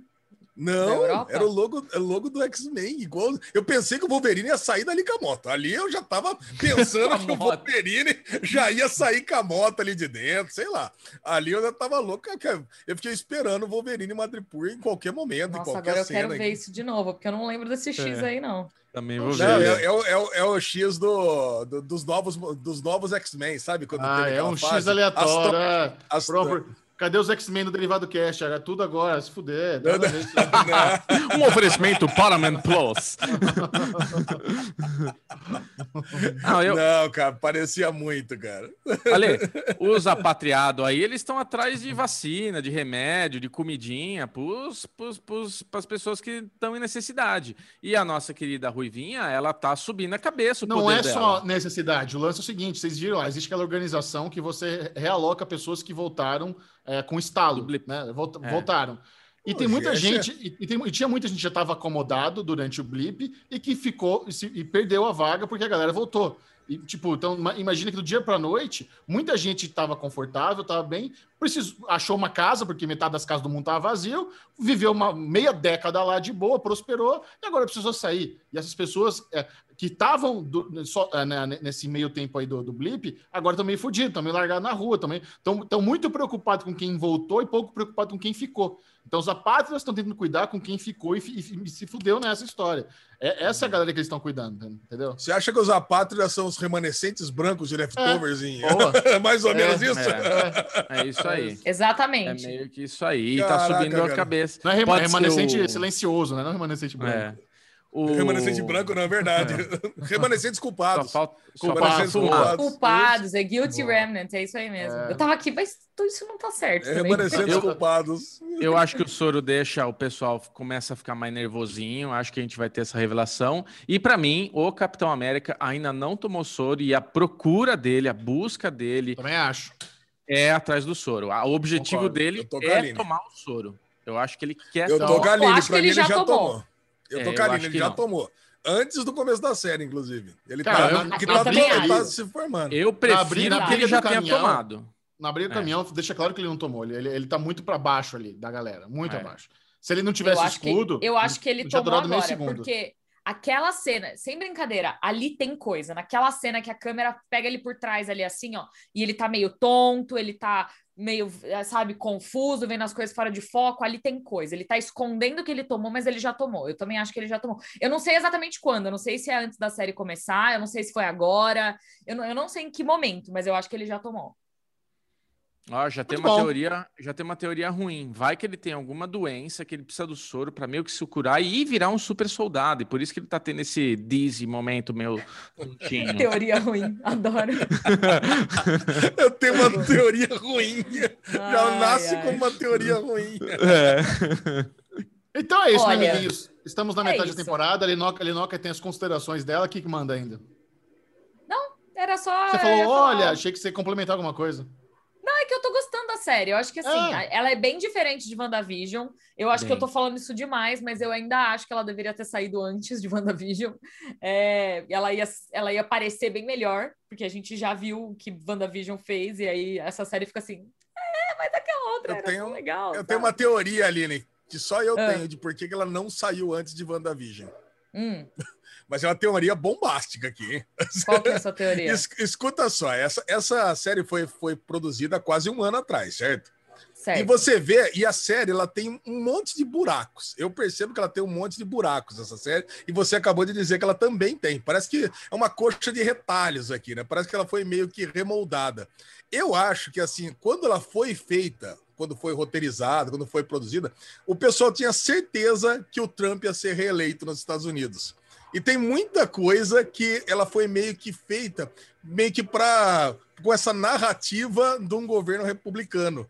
E aí, agora, como o Biden foi eleito, eu acho que teve que fazer uma, uma mudança. Do céu, Mas eu acho que isso, mesmo se tivesse Nossa. sido feito e o Trump tivesse sido reeleito, não teria problema, entendeu? Dela Imagina continuar. você apostar uma série de 200 milhões de dólares numa reeleição, velho. As ideias. As não, eu acho que é que assim, existe um problema real oficial que todo o cronograma yeah. de lançamentos da Marvel foi remontado, né? A gente viu várias datas mudando, a gente viu, sabe, todo todo o planejamento que eles tinham para 2020, 2021 foi pra, por água, assim, tipo, ninguém sabia mais o que ia acontecer, quando que a gente ia retomar o normal, tanto que a gente viu agora o trailer de Viúva Negra que revelou que é, o filme vai estrear dia 9 de julho nos cinemas e no streaming, porque não tem muito mais para onde eles fugirem, né? Tipo, não tem Sim. o que fazer, eles precisam lançar para continuar é, com o cronograma, porque senão Bom vai trailer, parar hein? tudo. Puta muito trailer bom, bom aquele trailer. você sabe que eu, eu não vi ainda, porque eu tô com medo de estragar um pouco. Eu gosto também. Não, não estraga eu tô um pouco não, cansado não de nada, muito não. trailer pré-filme. É, não estraga. Pode assistir, não estraga nada. Vou assistir. É... Então, e aí o problema, a grande diferença entre WandaVision e Falcão e o Soldado Invernal é que WandaVision foi gravada 100% dentro de estúdio. Ela foi Sim. gravada em ambiente controlado, com pouca equipe e tudo mais. Enquanto Falcão e o Soldado Invernal foi gravada toda do lado de fora, é, em locação. Bastante locação. Eles... Ela foi 100% em locação. Acho que foi, uhum. não foi 100%, mas deve ter sido muito pouco gravada em estúdio. Sim. É... E isso altera o cronograma também. Eles precisam fazer mais pós-produção, eles precisam, sabe, tipo, é um negócio que eles têm menos controle. Então, eles precisam é, ter mais cuidado na hora da, da pós-produção da série. Então, eu acho que é. eles inverteram exatamente para conseguir manter o cronograma e para conseguir continuar lançando coisas sem necessariamente precisar dos lançamentos de cinema, entendeu? Sim. Aline, é. você tem 100% de razão quando se falou um negócio, e daí vou Tipo, é uma experiência, seria um estudo Netflixiano da vida aí, porque Soldado Invernal, Falcão e Soldado Invernal, ela se, se resolveria se tivesse sido lançada completa. Porque daí a gente assistir uma tacada só e a gente ia ter opinião, é boa, é ruim. Agora, ela semanalmente, apesar de eu ser sozinho hoje aqui, eu ainda acho que está muito dividida a opinião dela. Tem muita gente gostando, tem muita gente não gostando. Então, esse, essa expectativa do próximo episódio, das coisas, talvez se fosse numa tacada só, fosse, seria mais linear. A gente iria entender é. as coisas mais rápidos a sensação que eu tenho é que ela não foi montada como série. A sensação que eu tenho é que ela foi montada como filme e dividida em episódios. E aí é. isso é um problema, porque quando, por exemplo, eu vi duas partes do Snyder Cut. O Snyder Cut tem mais gancho do que Falcão e Soldado Invernal, tipo, de um episódio para outro, de uma parte para outra. Cara, a, terminou, terminou Falcão e Soldado Invernal semana passada, eu tava assim. Próximo. Tipo assim, eu não fiquei. É, sabe? Eu só queria ver o próximo. Foi assim, ah, legal, que bom. Será que é ela? É. Sabe? não, não é um gancho que eu fico desesperada para assistir o próximo episódio. Era só tipo, ah, beleza, vai, vai rolar? Dá play no próximo, então. Não era é. que nem é, WandaVision, que é o, o grande vilão da série era o Please Stand By, sabe? Era tipo, por favor, aguarde o próximo episódio, que entrava no final ali. Então, eu acho que é isso, assim. Ela, elas é, existem muitas. Hoje em dia, com a, o, o, esquema de lançamento de série, de filme e tudo mais que a gente tem, principalmente depois da, da chegada da Netflix, a, as narrativas começaram a mudar um pouco. E aí, quando a gente começa a pensar em oportunidades diferentes de storytelling, a gente precisa entender como que aquela série se beneficia de ser lançada. E os é. serviços de. Eu entendo que a Disney Plus quer, quer ganhar. Melhor, é, Não dinheiro, mas quer ganhar conversa, né? Eles querem ganhar Sim. e estender essa conversa durante dois meses. Mas ao mesmo tempo, eu acho que eles perdem nesse sentido também. Porque aí a conversa é tipo. É não sei. É igual Lost, sabe? Que eu vi Lost numa tacada só, a série inteira. e as barrigadas meio que se perderam para mim. Eu, eu lembro é. das partes muito boas. Porque é isso. Se você vê algo de uma tacada só, você perde. Os momentos ruins, eles são. Ah, não, mas aquele foi mais. Passa mais fácil, tem... né? É, Exatamente. passa mais. Mas isso é uma boa discussão para um falando de nada, porque é sempre um tema, né? Que você prefere de uma vez ou você prefere semanal? Eu sou totalmente semanal, acho que semanal é mais gostoso. Mas o Falcão, eu dou razão para a Aline. Eu acho que se tivesse vindo uma vez, eu estaria mais feliz. Eu teria passado mais rápido por isso. E é, talvez essas partes que estão me incomodando, lá na frente não vai me incomodar tanto. Eu, esse sentimento Mas ruim... o, o sentimento ruim, o desgosto, faz parte da conversa.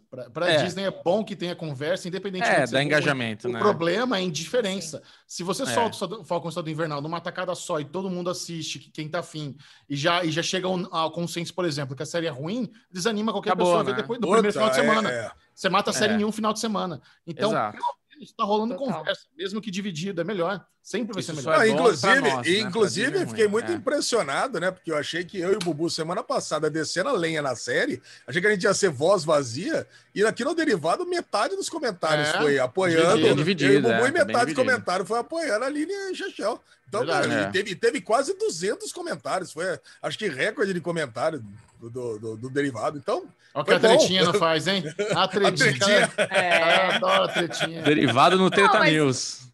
Mas eu acho super isso, assim. Eu acho que quando a gente fala sobre estratégia de marketing, na estratégia de marketing, semanalmente é sempre mais interessante uh, como lançamento. Sim. Quando a gente fala sobre narrativa e, e disponibilização da história em si, tem algumas séries que se beneficiam se elas são lançadas de uma vez só, e tem algumas séries que se beneficiam, porque é isso, entendeu? Quando a gente pensa que as séries estão adaptando a narrativa do cinema, existe algumas séries que são um filme, que são um filme em partes, entendeu? Uhum. E é, não é assim que a, que a televisão nasceu, que as séries de TV nasceram. As séries de TV nasceram como episódios procedurais, como um episódio conta uma história fechada, mas tem aquela linha narrativa no fundo. Então eu acho que hoje, porque as pessoas estão mesclando muito todos os meios de lançamento, existe muito disso, assim, de você ter, pô, filmes até que você fala, cara, esse filme eu vou assistir em partes. Só que a uhum. diferença é que o, o criador ele consegue controlar a narrativa se ele coloca por episódios. Então você sabe quando que o cara quis que você tirasse um, um tirasse um break, mesmo que seja para você ver tudo de uma vez só ou não, entendeu? E nesse caso eu acho que o Zack Snyder ele fez, ele conseguiu controlar a narrativa dele muito bem. Ele lançou um filme que se você quiser você pode sentar e assistir tudo de uma vez só, mas ele disse, ó, aqui são os, as partes que você pode pausar se você quiser entendeu? Sim, então, é. é para mim, ele foi o cara que foi o mais inteligente nessa, nessa questão de lançar no novo formato que a gente tem hoje em dia, de séries, é, séries cinematográficas e filmes serializados, sabe? Uhum. É, para a gente ah, conseguir bonito, entender uhum. aonde. Eu tenho um bloco no meu canal, no Entre Amigas, que era o meu canal antes, que eu falo exatamente sobre isso. Então, uhum. se vocês quiserem saber mais, lá. Vai lá. Entre amigas. Aliás, é... reforçando aqui, live entre migas de Falcão e Estudo Invernal, toda sexta-feira, 7 horas da noite. Não perca, muito divertido, muito criativo. Eu sabe o que eu tô gostando muito? Eu, eu, adoro, eu sou o cara que adora coisa criativa e vocês sempre estão fazendo alguma coisinha temática, faz um bracinho. gente de emo na Eu vi vocês passada. de emo, adorei. Vamos lá. Cabelinho no céu, meu. Muito bom, muito bom. Olha. Obrigada, Michelito. Eu também estou assistindo a de vocês, está muito boa. Eu gosto que assim, a gente é muito diferente no, no é. conteúdo que a gente produz, sabe? Vocês são muito informativos, então eu assisto a live de vocês, eu pego várias informações que às vezes eu não tinha pegado durante o episódio. E a gente é mais porra louca. Eu adoro. É. Delícia. Adoro. Maravilha. Deixa de ser informativo também, é, mas é porra é. louca. Continu continuamos então aqui. Com quem estiver assistindo Falcão Estado Invernal, não perca aí nossas, nossas conversinhas semanais. Alinoca, beijoca. Um Até beijo, semana que vem. Beijo. Beijo. Bye.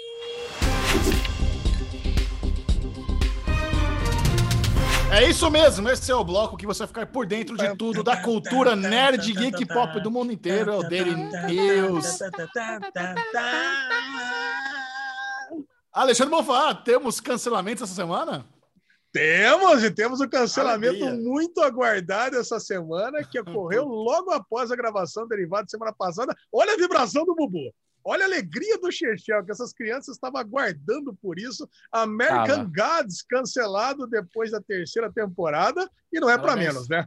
Parabéns, Bubu. Cara. Foi a primeira pessoa do Brasil a cantar essa, essa bola aí. Parabéns, Bubu cantou. Eu falei, puta, acho que ele tem razão. E é isso. Desde, desde o terceiro episódio eu não vi mais, porque eu colei no Bubu e deu certo. Nossa. Cara, quem que tinha um brilhinho aí? Quem que fez a review, Michel Arouca, da, de American Gods dessa temporada? Lucas Fernandes. Lucas oh, Fernandes, porque ele Lucas fez Fernandes. uma matéria, ele, ele tinha feito uma matéria meio que falando que a série tá muito corajosa, fazendo umas coisas. Eu li lá uma review dele e falei, porra, cara, eu acho que eu tô errado. Eu tô com uma sensação que vai ser cancelada. E ele, assim, ele tava, tava criticando positivamente e negativamente. Tinha um balanço na crítica dele, né? Mas é isso, no fim, é, por causa da, por conta da crítica dele, até tentei ver mais um. Mas, cara, é uma é muito bom. É, é... Os textos que o Lucas fez lá no Série Maníacos, quem quiser dar uma olhadinha, sériemaníacos.tv fez as melhores críticas de American Gods. Muito, muito bom. É, cara. E, e assim, e, embora ele seja fã, sabe, vê as notas dos episódios, tudo dois e meio, doilão, é, não sabe? dá, cara, não dá. E eu, assim, uma... eu queria, queria terminar, mas eu parei, aí agora que vi a notícia, falei, graças a Deus, agora eu não preciso ver mesmo. Cara, mas eu vou falar pra você, que desastre, que pataquada do caralho essa série, sabe? Me dá, me dá raiva. Porque esse era um produto que tinha tudo para dar certo. O Stars Verdade. botou uma grana. Aí Brian Fillers no começo, trocou de showrunner, teve ator que foi demitido. É. A Amazon Prime Video comprou a briga, fez a distribuição internacional, botou uma grana. Porra, se a gente foi o primeiro é, stand da Amazon Prime Video na CCXP, era o bar do que tinha Sim, lá na é, crocodilo. Jacaré, crocodilo. Cara, e assim, uma picuinha interna do caralho, dá uma raiva. Mas eu acho que eles vão conseguir terminar essa série. Eu acho que eles vão conseguir aí mais um telefilme, uns três episódios. Eu, a galera tá assim, Neil Gaiman tá decidido a ter isso terminar, porque, cara, é, é uma, talvez seja a obra mais famosa da carreira dele. Ele não, ele não quer que o bagulho seja, sabe, incompleto dessa forma. É, e dá pra é, terminar com, com um filminho, aí você termina essa bosta. Então, assim, termina. eu acho. Eu acho que ainda vamos, vamos ter notícia de que vai, vai ter uma sobrevida aí, viu? Então, acho que termina é, exatamente por isso, Michel, porque é, o que acontece nessa série que desgastou todo mundo é enrolação.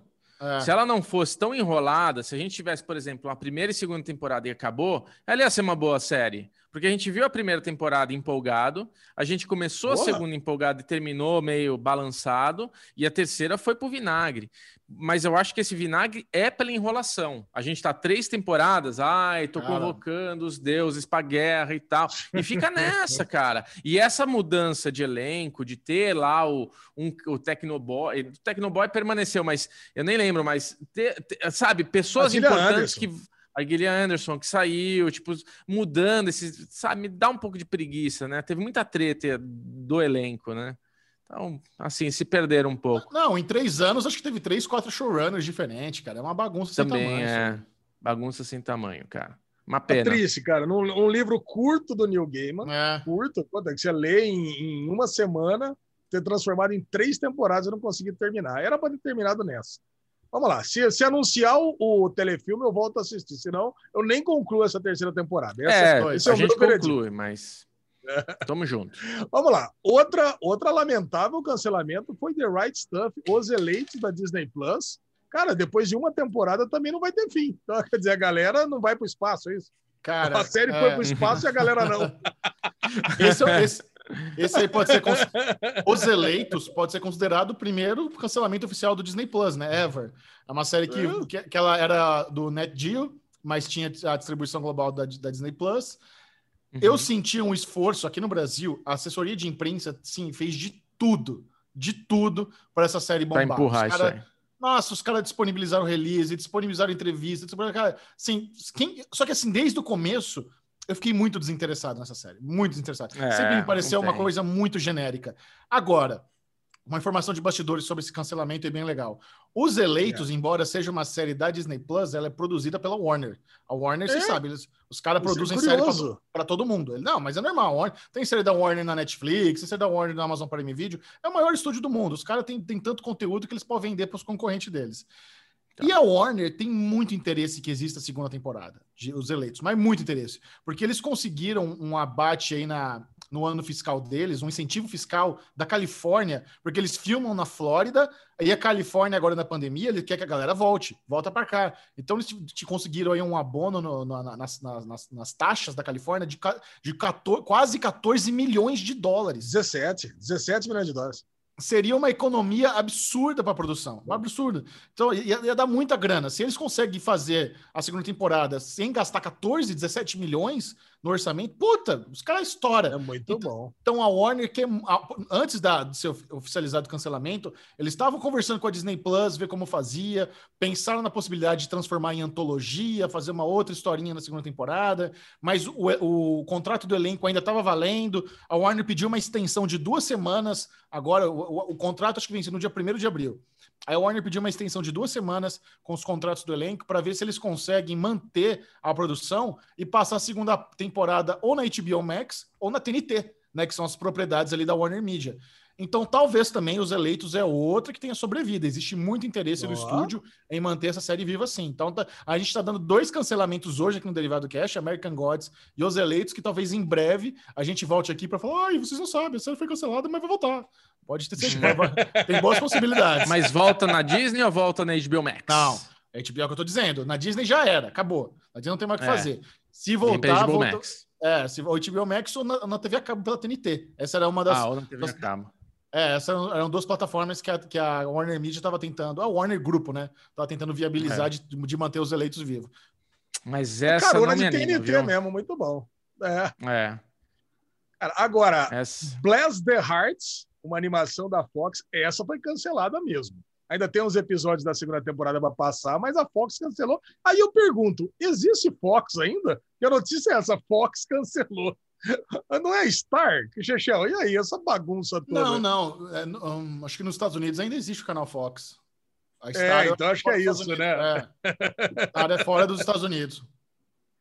Então, beleza. Esse desenho que eu não vi nenhum episódio, não vi piloto, não vi nada, foi cancelado a animação Bless the Heart. Já era. E todos nós cancelado pela HBO. Já, já esperava isso, né? Faz tempo que foi a primeira temporada. Faz tempo, mas assim, onde pegou essa informação do cancelamento de todos nós? Como, como, como descobrir, você sabe? Spoiler TV. Puta, não é uma boa fonte. Mas da onde Spoiler não. TV tirou? Porque assim, o Spoiler TV é um site americano. Tenta você ver se encontra aí da onde eles tiraram essa informação. Porque normalmente no post do cancelamento eles linkam lá no o Twitter de alguém, alguma coisa assim. É, é um cancelamento que eu, que eu tava esperando, realmente todos nós.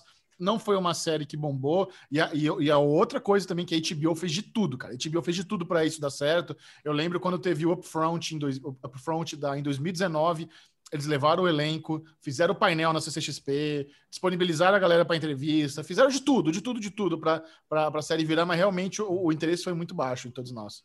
Mas eu queria só saber de onde tiraram essa. Ah, mas calma aí, pera, tô, estou procurando. Essa, essa, informação do cancelamento, porque, embora faça sentido, embora seja um cancelamento esperado, é, não, é estranho isso, né, cara? Os canais têm vergonha de, de cancelar séries hoje em dia. Não sei se é porque pega mal, porque vai ter hate. Mas esse negócio de cancelar na surdina eu acho tão estranho. Mas rola pra direto. Né?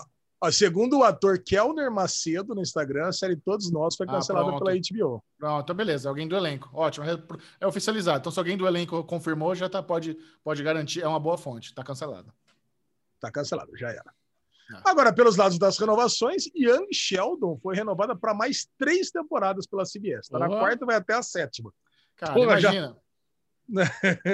para eles é muito bom, cara. Eles aproveitam ter uma criança ganhando aí, sei lá, 30 mil dólares por episódio. Puta série barata, já pega, garante aí por mais três anos esse negócio aí. Vai bem. Young Sheldon é uma série que tem, tem boa audiência no linear, lá na, na, no CBS Sim. nos Estados Unidos. Tem distribuição global também aí, vai para tudo que é lugar do mundo. Então, assim, é, esse é uma. Um, que bom, tomara que esse menino é muito talentoso, tomara que ele fique rico aí, seja uma criança bem sucedida, porque ele merece. E, eu e acho que com essa renovação anos... ele deve ganhar uns 100 mil dólares já, pelo menos, né? É, pode ser. E se eles, se eles esticam essa cauda aí de Young Sheldon, pode virar um teenager Sheldon. Daqui a pouco vira um adolescente Sheldon, né? É, com certeza. Ah, dá para ir é. longe. Vai chegar na idade que o Sheldon tinha na primeira Big Bang Theory, né? é, exato. Acho que não, né? Porque eu imagino que no primeiro Big Bang Theory ele tinha uns 30 já. É, ele podia fazer um universo paralelo onde os dois Sheldons se encontram, imagina. Pronto, vamos lá. Sabia que o Michel ia falar isso. e, e Greg News, do nosso querido Gregório do Vivier, foi renovada para a quinta temporada do HBO, porque tem Inclusive, muitas visualizações no YouTube, né?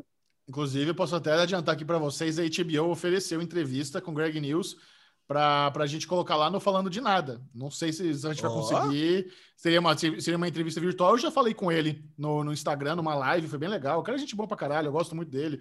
Desde a, ele faz o Porta dos Fundos. O Greg News é muito, muito criativo, muito engraçado. Então é, é um programa de informativo da HBO, que é o que o Ale falou. Dá, acho que dá mais view no YouTube que no HBO em si, sabia? Eu, eu diria Caraca. que a audiência no YouTube do Greg News é maior do que na, na TV a cabo. Cara, é bom. Tem episódios muito bons. Tem episódios muito ruins, mas tem episódios muito bons. É, é, um, é, sim. É, é, um formato muito difícil de se fazer. É muito difícil. É, sabe? lógico. É, Cara, eu, o próprio eu, Porta dos Fundos. É, não, é, é, diferente, mas esse negócio de você fazer um, não um talk show, um programa de variedade, é, que mistura muita coisa política, muita informação, é, é dificílimo. Humor, né? E com é, humor. É, é, que, é que eu amo Daily Show, né? Daily Show, para mim, cara, putz, é um dos melhores programas de variedades que eu já vi na minha vida. Então, é inspirado também até no do, John Oliver lá, o Last Week, é, This Weekend, sei lá, esqueci agora o nome da, do, do John Oliver, mas é o mesmo formatinho. Eu adoro. Muito bom. Esses foram os cancelamentos e as renovações da semana. E a primeira notícia desse Daily uh, News, que eu quero fazer um, um desafio para os amiguinhos aqui. Então não é. quero que vocês entrem, não podem entrar no link. Eu quero um desafio, porque saiu a notícia dos 10 atores mais bem pagos da última década de Hollywood. Nossa. Os 10 atores mais bem pagos. Eu quero que vocês acertem quais, forem, quais foram os cinco, começando pelo Bubu. Chuta um, Bubu. Leonardo DiCaprio. Leonardo DiCaprio está entre os cinco? Vamos lá. Uh, não está Leonardo DiCaprio. Chechel. Porra. É, The Rock.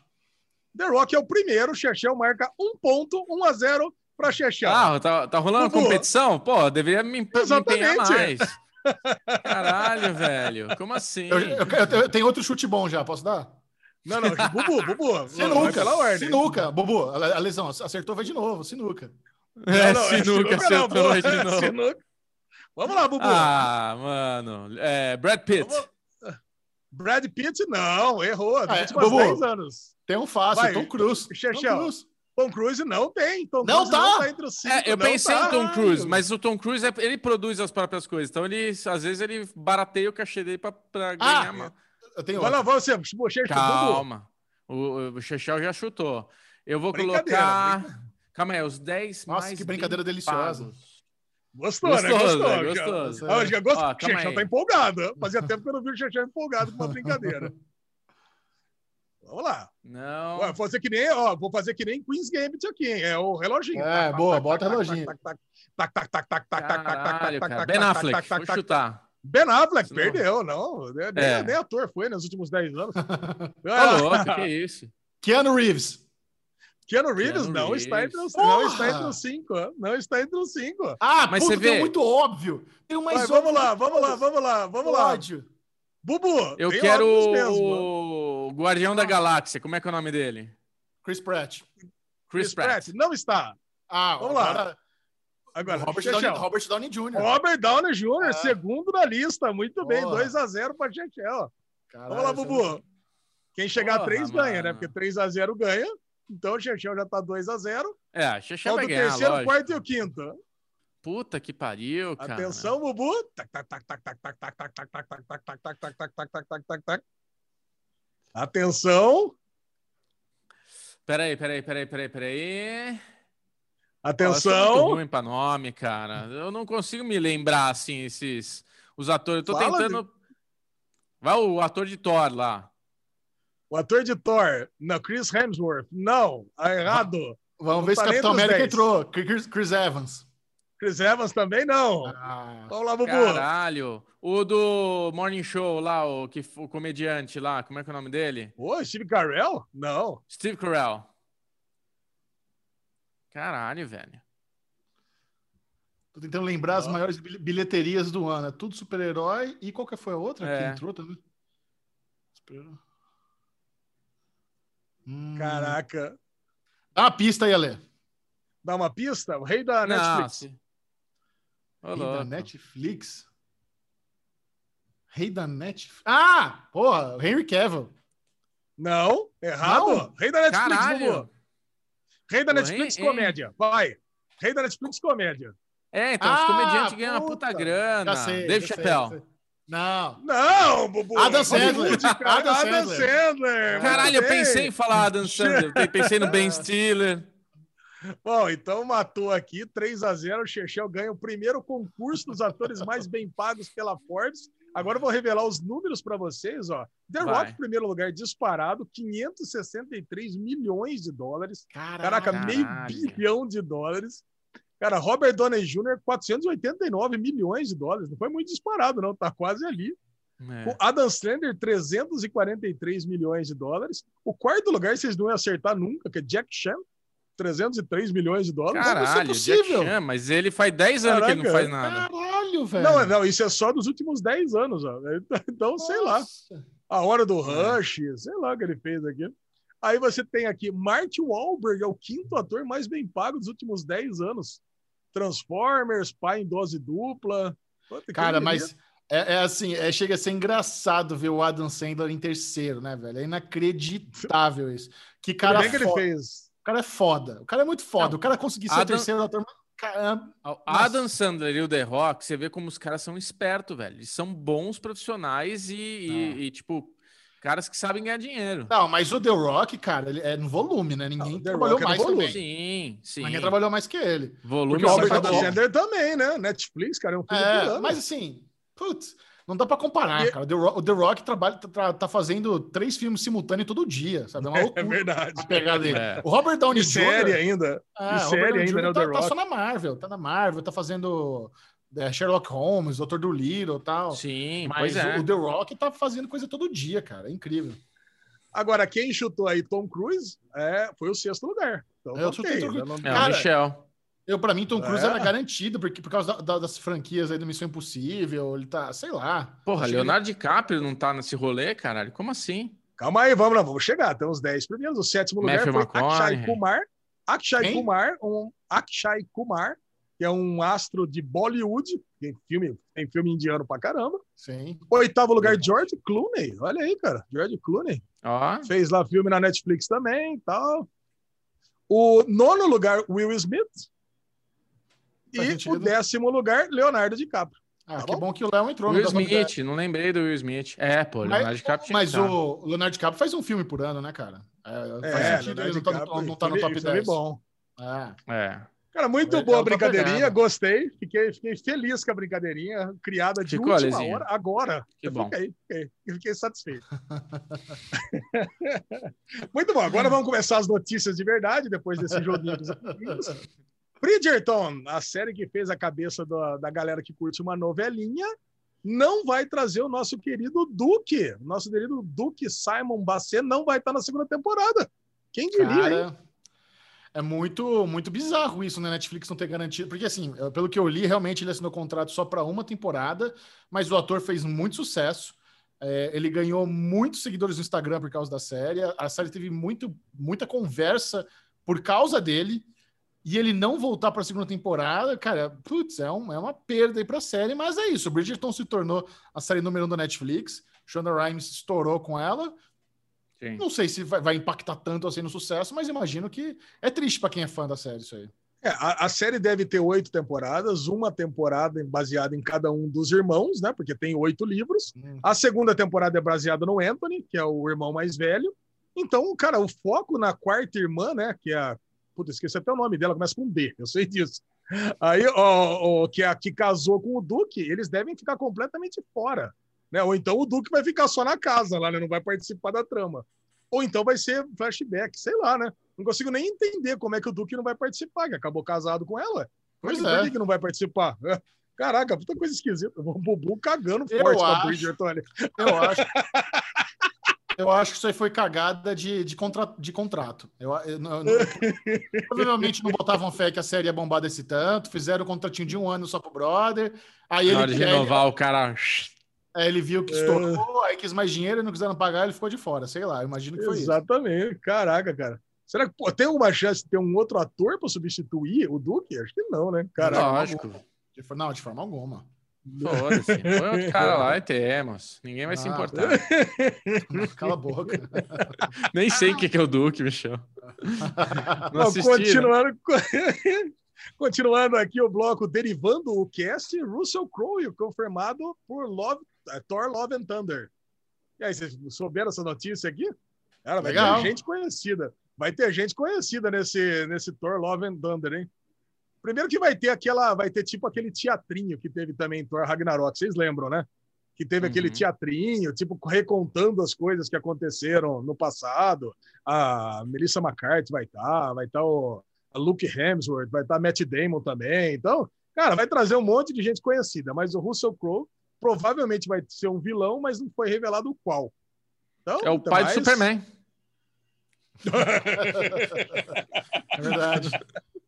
É isso aí. A Disney, a Disney, em segredo, comprou a DC Comics e agora já vai começar a fusão, trazendo Jorel para Thor Love and Thunder. Essa é a notícia bombástica de Bubu Clemente aqui no The Isso News. aí.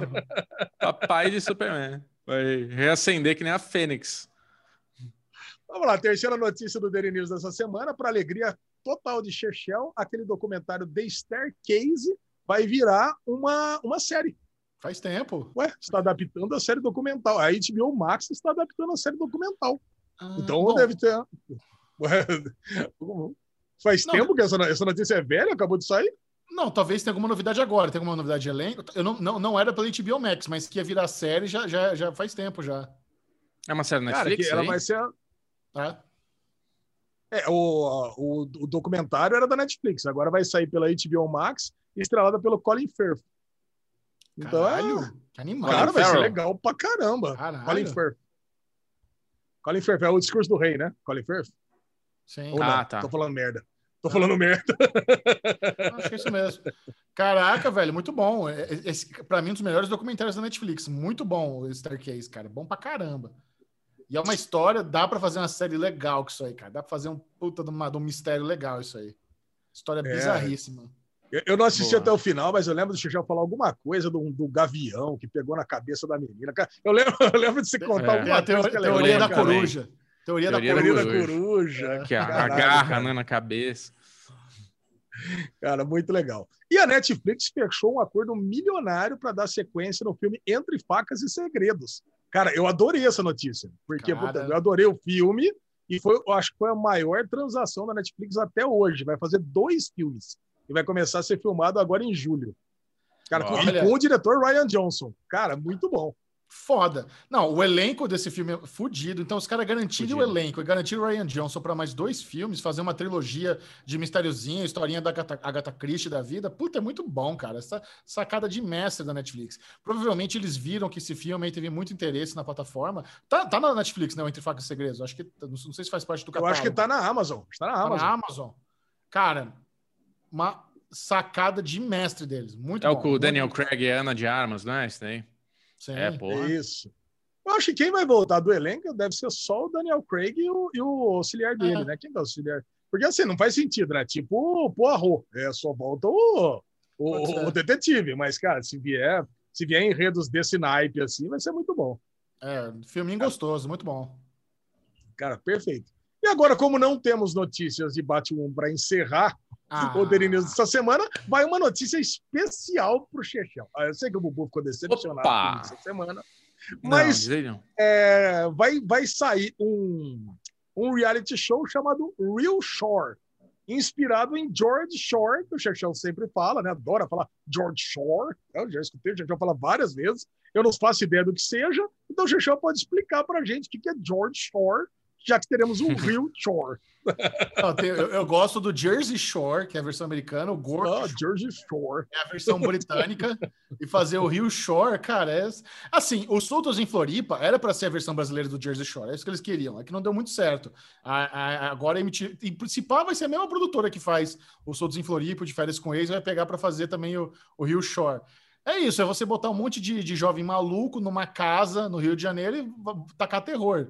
Só que o segredo é que você mantenha o mesmo elenco, sabe? O, o Jersey Shore tá com a mesma galera há uma década já. É todo mundo, a galera começa jovem, solteira, e hoje todo mundo casado, com filho, separado, sabe? Já virou. virou o Jersey Shore virou. é, eles até fizeram spin-off, é Family Vacation. Então, na temporada mais recente, eles fecharam o resort em Las Vegas inteiro para sete pessoas para gravar a temporada na pandemia. Então, mas é, cara, é a fórmula do reality show. Você bota adolescentes Caralho, bagaceiros numa velho. causa e sai, sai tretando, funciona. Você já imaginou, Ale, você construir a sua vida dentro de um reality show onde seus filhos nascem e são expostos desde criança?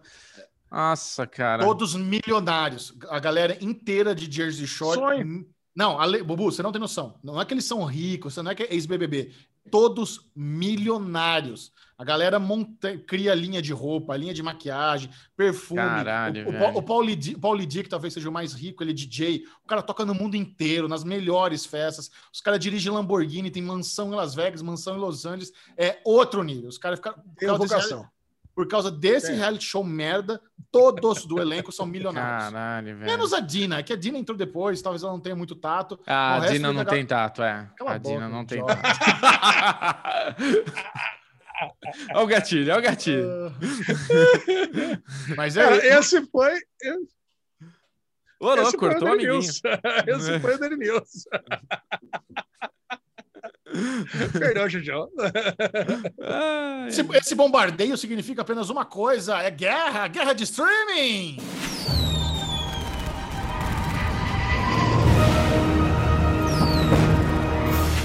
Round one, fight!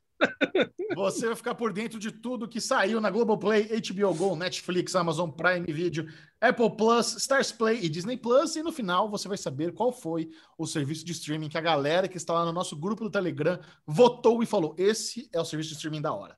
Esse é vale esse. minha mensalidade, esse teve coisa vale. boa semana. Votei nesse. Você quer participar da votação? Vem! Vem para o nosso grupinho maravilhoso no Telegram, grupo aberto. Vem! Só pegar o Telegram e colocar lá Derivado Cast você vai não apenas fazer parte de uma comunidade lotada de pessoas fanáticas por séries e filmes, mas você vai participar da enquete do, do Guide Streaming, vai participar do bolão, bolão do Oscar, vai acontecer. Quem quiser participar do bolão do Oscar do Derivado Cast, apenas no grupo do Telegram, corre, vem agora mesmo, é fácil, coloca Derivado Cast no Telegram e vem, porque tá, o negócio tá pegando fogo. Vem. Vamos lá, Lesão. É isso. A Cara, lesão, tudo, tudo então, um modo de dizer. Scorpion. Scorpion derivado de quem? Scorpion. Ó, oh, ficou bom. Cara, Xexá, vou falar um negócio. Guerra dos streams dessa semana, tudo é modo de dizer, né? Porque é quase nada que entrou nessa semana nos, nas plataformas de streaming tá, assim, ridículo. Eu acho que já é meio que reflexo da pandemia, né? Porque tá, tá muito Pode ruim. Tá, tá muito fraco essa semana. Por exemplo, a Netflix veio, veio só com três lançamentos né? E só um original e nem série não é. Olha, olha que fracasso. Trouxe a série The Serpent, O Paraíso e a Serpente, comentaremos daqui a pouco no, no Derigusta. Era muito boa. Tarzan, inclusive, vai ficar muito feliz. Abraço pro Tarzan. Ele que vai. vem insistindo desde janeiro, cara, desde janeiro, hein? Insistência é, é o forte do Tarzan. Vai ficar feliz da gente comentar no Derigusta. O Sabor das Margaridas, El Sabor de las Margaridas, é série espanhola que entrou aqui não é, não é original Netflix. E Grit, você está sendo filmado, que é aquela, sei lá o que é isso. É um reality show do, do Banguela, do, do Stranger Things. Né? Pegadinha. Né? É pegadinha. Nossa, ruim, ruim, fraco. Zero vontade de assistir. É. O Bubu, o Bubu tá tentando lembrar não, do que se trata. É, isso é a segunda temporada? É a segunda. Ah, ou segunda tá, ou terceira. É a segunda, segunda é, temporada. Tá bosta. Tá. Eu lembro que a gente viu isso daí, achei uma merda. É ruim. É muito ruim, é muito ruim, tá louco. É. Agora, Globo, Globoplay entrou a série britânica do canal ITV chamada Sanditon, uma série de época. Série de época inglesa sempre é boa, né? Então, não assisti, mas deve ser boa.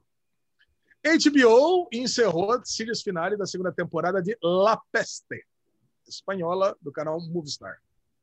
E a HBO, cara, caindo pelas tabelas. Impressionante, tem nada passando. Tem, não, tem Batwoman passando na HBO. Gol. Acabou, a HBO, acabou. ela tá. É só desligar para ligar o próximo, né? Tá querendo ligar, tá desligar a tomada e ligar a HBO Max, né? Então tá só Mas, ó, tá, che tá, chegando uma série deles aí que eles estão apostando bastante, chama The Nevers, que é uma série de fantasia vitoriana que até, assim, o nome da pessoa por trás dessa série até então era bom, hoje em dia tá queimado, que é o Josh Whedon. É uma série do Josh Whedon. Josh Whedon tá queimado, tá cancelado, eles nem estão botando o nome dele mais na divulgação, mas é pelo trailer parece ser bom, cara, esse The Nevers. Eu gostei da, do trailer, viu? Eu Você gosto do Josh Whedon. Eu gosto, independente de Liga da Justiça, eu gosto.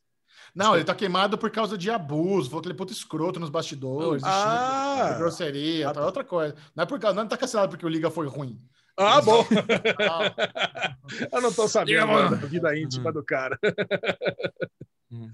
Então vamos lá. E pelo Prime Video entrou a série La Templança, da Espanha também. Ó, muita coisa espanhola mesmo entrando, hein, Bubu? Tinha razão. Pois é, então. E The Walking Dead, World Beyond. É, entrou a primeira temporada inteira, o Xaxão ficou feliz. Não, muito bom, mais fácil de ver agora. É verdade. E pela Disney Plus entrou Agents of Shield a sexta temporada e não entrou a sétima. Caraca, e não entra logo tudo uma vez, né? Já pois acabou é. isso aí. É deles mesmo. Caraca, não, péssima, péssima escolha da Disney Plus com entrando picada. Parece coisa da, da, da sei lá, da Globoplay, da Globoplay faz isso. Ai, cara, a Globoplay faz isso. Cara, entra Você logo tudo uma vez. Não, para mim falta exatamente a sexta. Para mim foi uma boa, né? Eu assisti até a quinta, agora entrou a sexta. Agora eu posso ver a sexta. E você vai assistir? Mas, aí... Ah, cara, eu tenho vontade, né? Porque tem algumas coisas tem, que. Mas é, é muito. Caralho, é, você vê, né? tenho muita vontade de ver. Falta a sexta e a sétima só. Ai, cara. E aí, vocês acham que essa semana deu, deu zica aqui na nossa, na, na nossa ah, enquete ah, eu, do pessoal do grupo? Eu Ainda acho que está dividido entre Disney e Netflix. Eu acho que a Netflix leva, porque é que tem mais variedade, e The Serpent foi muito boa, né? Então, se a galera tem.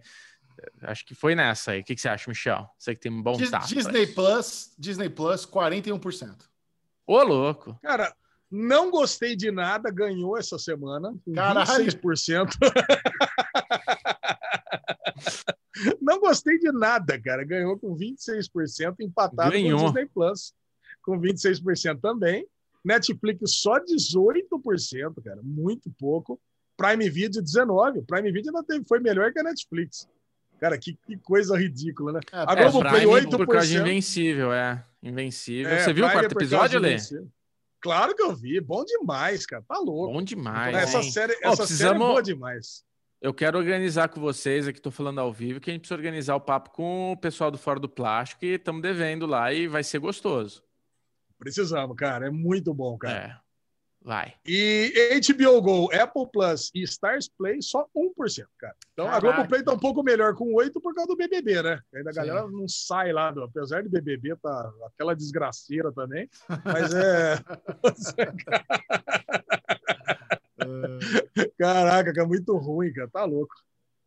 Essa é, sensação. É vocês acham que a pandemia pode ser uma influência da gente ter. Tá mais limitado produzir conteúdo, né? E, tipo, as séries tá fraco, né? A Netflix tinha muita coisa, tá fraco. Antigamente eu lembro de entrar na Netflix e sempre ter muita coisa para ver. Agora você tem uma coisa aqui, uma coisa ali, umas coisa merda, barata. Tá diferente, assim, o produto. Cara, eu acho que a gente chegou num nível, isso porque a HBO Max nem chegou ainda, que tem tanta é. concorrência é. que realmente deu uma, sabe, deu uma espalhada. Pulverizada. É, não, não tá tendo mais aquela série unânime. Tá difícil achar a série unânime, sabe? Como foi WandaVision, tá recentemente. Falcão Estado Invernal não é uma série unânime, sabe? Invencível não. da Amazon Prime Video não é uma série unânime. Serpente é. da Netflix não é. Tá difícil pra caramba ter aquela uma que todo mundo tá assistindo junto. Hoje em dia tá é muito verdade. espalhado. Interessante isso. Muito bom. Esse foi a Guerra dos Streamings. Agora, se você quer salvar ou afundar uma diquinha do amiguinho, bem-vindo ao Aderiva! Ah, Aderiva! É Blue.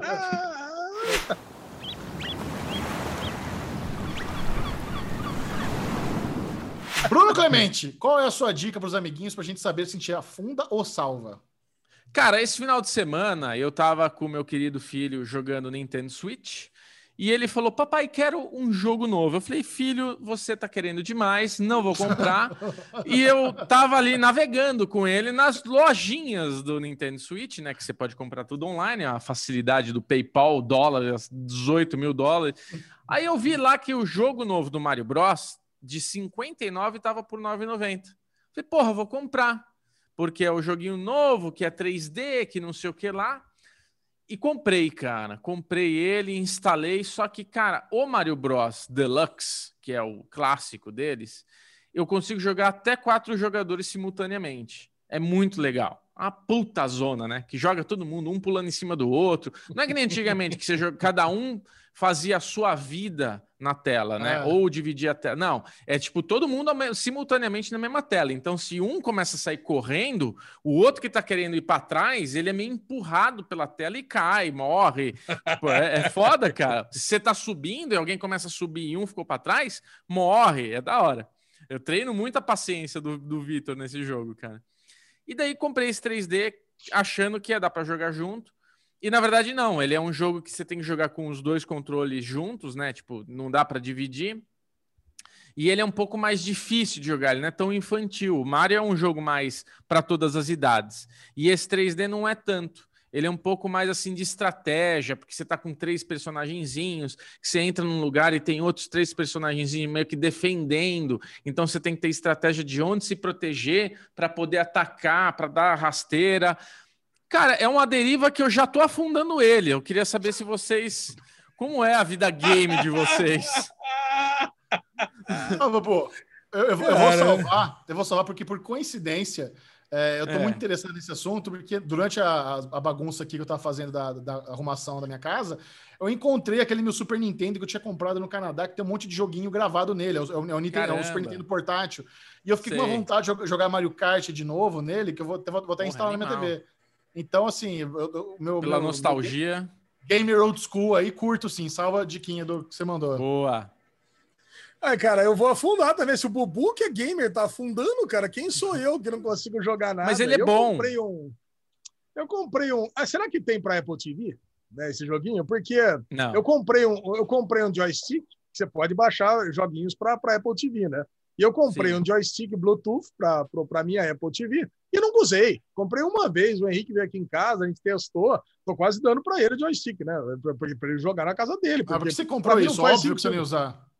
É, não, eu comprei para ele usar quando viesse aqui em casa. Ah, né? tá. Mas ele vem, ele vem para casa. Agora, o problema é que o Henrique ele gosta muito mais de jogar no iPad do que no, no, no, no na Apple TV. Então, ele, ele, e os joguinhos para Apple TV são muito piores do que os joguinhos para PlayStation. Então, cara, Sim, ficou naquele é. meio termo muito ruim. Então, cara, eu não sei, eu jamais baixaria esse joguinho do Mario 3D aí para jogar. Mas ele é legal. Ele é legal. É que assim, é. Eu, eu, o Nintendo Switch, quando eu comprei o Nintendo, eu, eu tive escolhas. Eu queria um videogame e na hora de escolher, eu gostaria de ter o PlayStation 4 na época, que era inclusive mais barato. Mas eu comprei sabendo, eu quero o Nintendo Switch, porque tem Zelda. E o Nintendo Switch é um, é, um, é um game que eu vou conseguir compartilhar a curto prazo, na época que eu comprei com meu filho. Então, assim, o que eu gosto do, do Switch é que eu posso jogar eu, meu filho, minha esposa, ou o irmão da minha mulher, tipo, joga todo mundo ao mesmo tempo. E esse jogo é um jogo mais tipo PlayStation 4, que ele é individual. Você joga sozinho com, com o joystick ali, mas é um jogo de estratégia. Ele é legal. Para quem gosta de jogo de estratégia, você é um cara que gosta de RPG, você, é, você é. vai gostar, você não vai achar ruim. Mas Daria ele é mais jogar eu aqui em casa e você egoísta. na sua casa, é isso? Não, então, ele não é multi, ele é tipo para você. Pelo que eu entendi, eu joguei pouco, porque é isso, eu comprei para jogar com ele. No fim ele ficou assistindo eu jogar e não conseguiu jogar. Então, não, não aproveitei hum. muito. Mas é isso, eu quero ah, saber o que, que Michel é. vem indicar essa semana, porque esse daqui já fundou.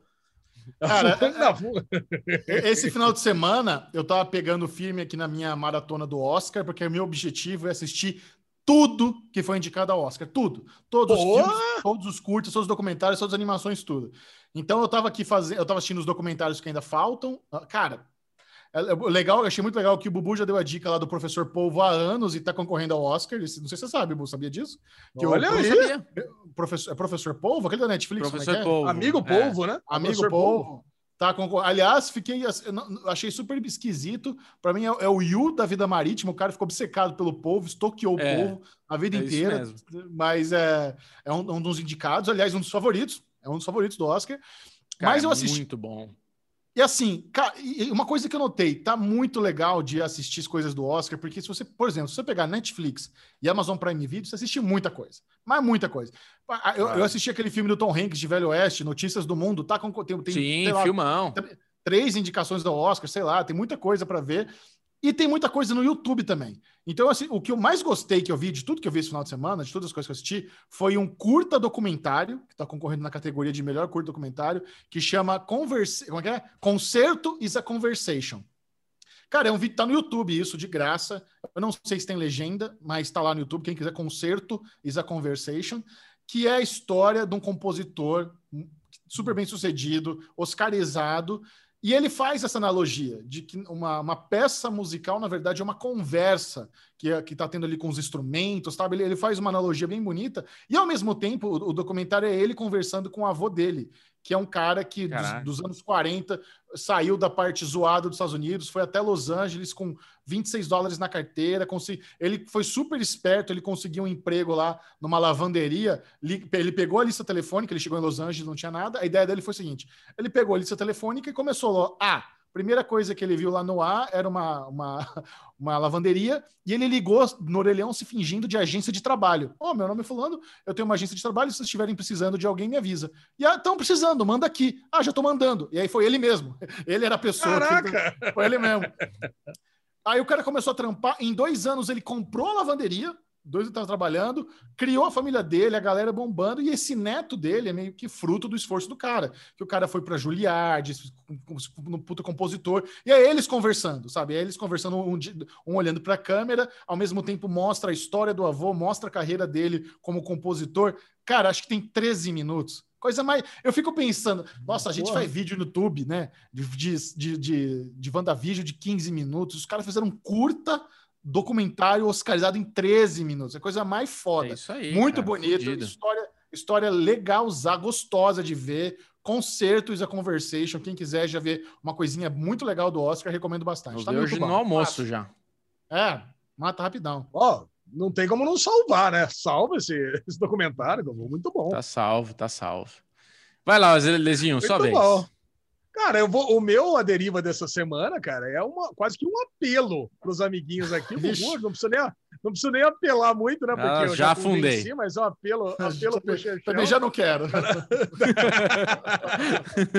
cara, eu, eu matei, eu matei esse final de semana a série Resident Alien do, de comédia.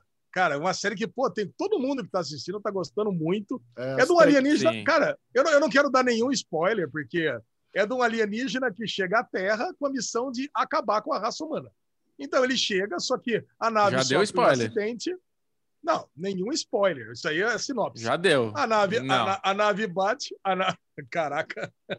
A nave bate e o dispositivo que ele vai erradicar a raça humana é perdido nas montanhas de gelo. Então ele tem que ficar convivendo aqui com as pessoas, com os locais de uma cidadezinha, e ele tem que tomar o lugar do médico. Cara, então é aquela sériezinha de comédia que estava faltando na minha grade, sabe? Aquela comedinha simpática que você tem ali os personagens, você tem o delegado, você tem o xerife, você tem o ajudante do xerife, o prefeito. Cara, o, tem um menino que enxerga ele na forma real dele, porque ele se transforma. Ele, ele toma o corpo ele, de um consegue, cara que tá ele, lá... toma, ele, ele chega e mata o, o, o médico que tá numa cabana. Ei, tá bom, gente. Qualquer coisa não, mas isso é piloto. Isso é piloto. Isso é, é piloto, era piloto. Não tem essa é de piloto, tá liberado spoiler. Isso é tipo derigusta. É, é verdade.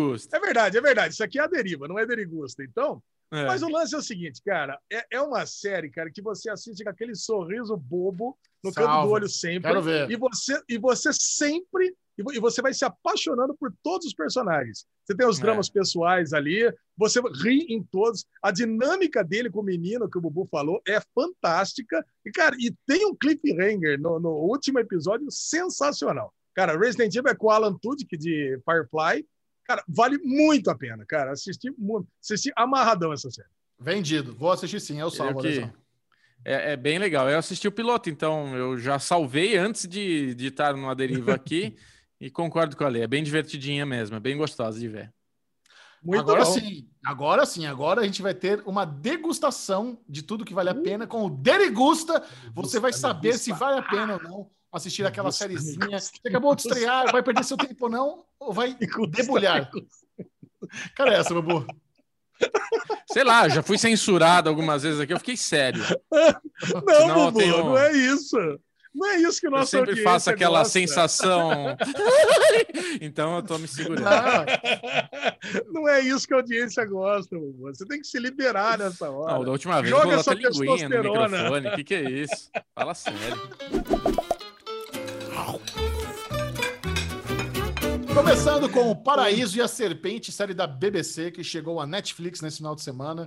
Uma minissérie de oito episódios que conta a história de um serial killer que ah, estava atuando ali nos anos 70? 70. 70. 70. Cara, eu fiquei pensando, essa, essa galera que cometia crime, nos, porque eu assisti também o Tigre Branco, né? Se bem que o Tigre Branco não é dessa época, mas eu fico pensando, essa galera que cometia crime nos anos 60, 70 era muito mais fácil. Nossa, Pô, passaporte era só trocar Nossa. colinha lá da foto e temos. Troca colinha, não tinha uma porra de uma câmera, não tinha nada, não tinha sistema é. integrado de, de, banco de dados. Então o cara é. podia, podia sair impune. Eu fico imaginando a quantidade de assassinato que teve nessa época, completamente impune. Sim. A lesão, do que se trata essa, essa obra aí? Vamos lá, Chechel. The Serpent conta a história de um casal de serial uh! killers, né? Não só um, porque, Verdade. afinal de contas, temos lá um serial killer, um vendedor de gemas, e sua namoradinha, sua esposa, que atrai é, incautos turistas em Bangkok para entrar no esquema de, de contrabando de gemas. E se eles não entram no esquema, ele aproveita, mata e desova na praia. Pelo menos foi o que eu entendia assistindo somente o piloto, né? Não sei se vocês avançaram. Ah, você só assistiu o piloto? Tá. Só assistiu o piloto. Nós estamos aqui no Derigusta, né, para falar sobre isso. Agora, a reconstituição Agora, a reconstituição dessa série é fantástica, né? Você fica com aquele clima de vai dar merda, cara, o tempo todo, né? Apesar de você estar tá ali na balada, nas festas, naquele, naquele ambiente que você, você deveria gostar, né? Festa, balada, vida noturna, mas, cara, você se sente mal o tempo todo, né? Fala, caraca, cara, sai daí, meu, não, não vai nessa, vai pro monastério, vai lá, vai lá ver o monge, não entra nessa roubada porque o cara, ele não é carismático, né? Que nem é o, o, o Mason, por exemplo, o Charles Mason, né? Que era, puta, toda a retratação do Charles Mason é um cara, é um cara carismático. Você entende por que, que a galera entrava ali ah, no culto desse? O... Esse cara não. Ele é misterioso. Porra. cara é misterioso, é, gostoso. Dá pra, dá pra entender. É. Ele, ele, acho que sim, Ale, acho que você teve uma leitura que ele não é carismático. Mas ele é um cara que seduz, sim. Ele, ele consegue ah. trazer as pessoas para perto, para perto dele. Eu assisti três episódios. É, ah! Você assistiu quantos, Michel? Eu, eu, quase terminei o segundo. Quase terminou o segundo. É, então, eu, eu tá bom, vamos ficar só no Derigusta, não, não vou comentar mais que isso. Mas assim, eu fiquei. O primeiro episódio, para mim, ele é um episódio que não me deixou claro o que estava acontecendo. Se ele é um cara que está dando golpe, se ele é um cara que está matando por matar. Eu queria entender melhor o que estava acontecendo. E aquele começo, né, que já começa pelo fim, de falando que ele foi acusado, não foi provado e ele não pode ser mais acusado por nada no mundo todo. É uma coisa que deixa um gancho foda para você querer ver aonde que vai dar toda essa história. Mas eu fiquei nessa, eu fiquei no piloto assim Tá, mas o que, que é? Ele é um golpista, ele rouba o dinheiro do cara, ele mata, porque a serpente, né, The Serpent, que é o nome em inglês, o que eu sinto é isso, tipo, ele dá um veneno para a pessoa e ele fica ali com a pessoa do lado dele, né? Ele fica ali cu, cu, cu, cultivando essa doença, né? É, eu, eu, acho que a serpente tem a ver tanto com envenenar como com o bote, né? A víbora é, perigosa. É verdade, é verdade. Mas assim, o Tahar, Tahar Rahim, fez o Mauritania, um cara é bom ator. Jenna é Coleman, ótimo. Gemma Coleman, para quem gosta de Doctor Who, amo de paixão. Então nós temos dois protagonistas aí muito bons, muito carismáticos, muito talentosos, nessa ambientação aí de época que o Lesão falou que é muito boa. Oh, numa, é. numa, numa história real, assim, tem até o disclaimer no começo, né? Todos os diálogos, obviamente, são fantasiosos, porque houve mortes, tal, os caras não quiseram inventar, mas a história da, da, do casal, da pessoa. A essência tá ali da busca ali do cara da, do, do, do, consulado que começa a investigação é real. Então é, é, isso, sabe? É, uma, é, uma, é um true crime. É um true crime é. muito bem produzido. BBC sempre manda bem em drama e esse aí tem tudo para ser também. Agora que caiu na Netflix, né? Embora já tenha quase cinco meses que foi ao ar pela primeira vez no mundo, talvez agora que pipocou na Netflix dá aquela bombada como costuma acontecer. Ah, né? Sem dúvida, cara. Ah, e, e eu queria que só só lembrar que esse ator também fez uma minissérie na Amazon que é The Looming Tower que é uma série que conta o, os acontecimentos antes do 11 de setembro. Vale muito a pena, uma bela de uma minissérie. E esse ator tá lá, foi onde eu conheci ele. Cara, ele é muito bom ator. Ele é muito bom ator. Em Lumental ele tá muito bem. Esse filme aí que vocês estão falando também diz que ele tá excepcional. E nessa série, os três episódios que eu tô vendo, cara, ele, ele dá uma agonia ele. Tipo, você fica, porra, filha da puta, mano. Então é, ele é bom. Ele consegue transmitir o que, que ele precisa passar. É, deixa os comentários aqui se você cairia na lábia desse cara ou não, porque para mim ele tem cara, ele tem cara de roubada, meu. Eu olhei para ele e falei, meu, isso aí, isso é cara de gente problema, cara. Isso aí não é. dá para entrar não. Mas você é Agora, é brasileiro, Ale. Alezinha e Bubu assistiram Dota, nova animação da Netflix, e eles curtiram bastante. Conte-nos do que se trata Dota. Cara, Dota é baseado no jogo, né? Dota 2, que é um MOBA, um, um multiplayer online Battle Arena, que é para quem, quem não conhece, é tipo um jogo de LoL.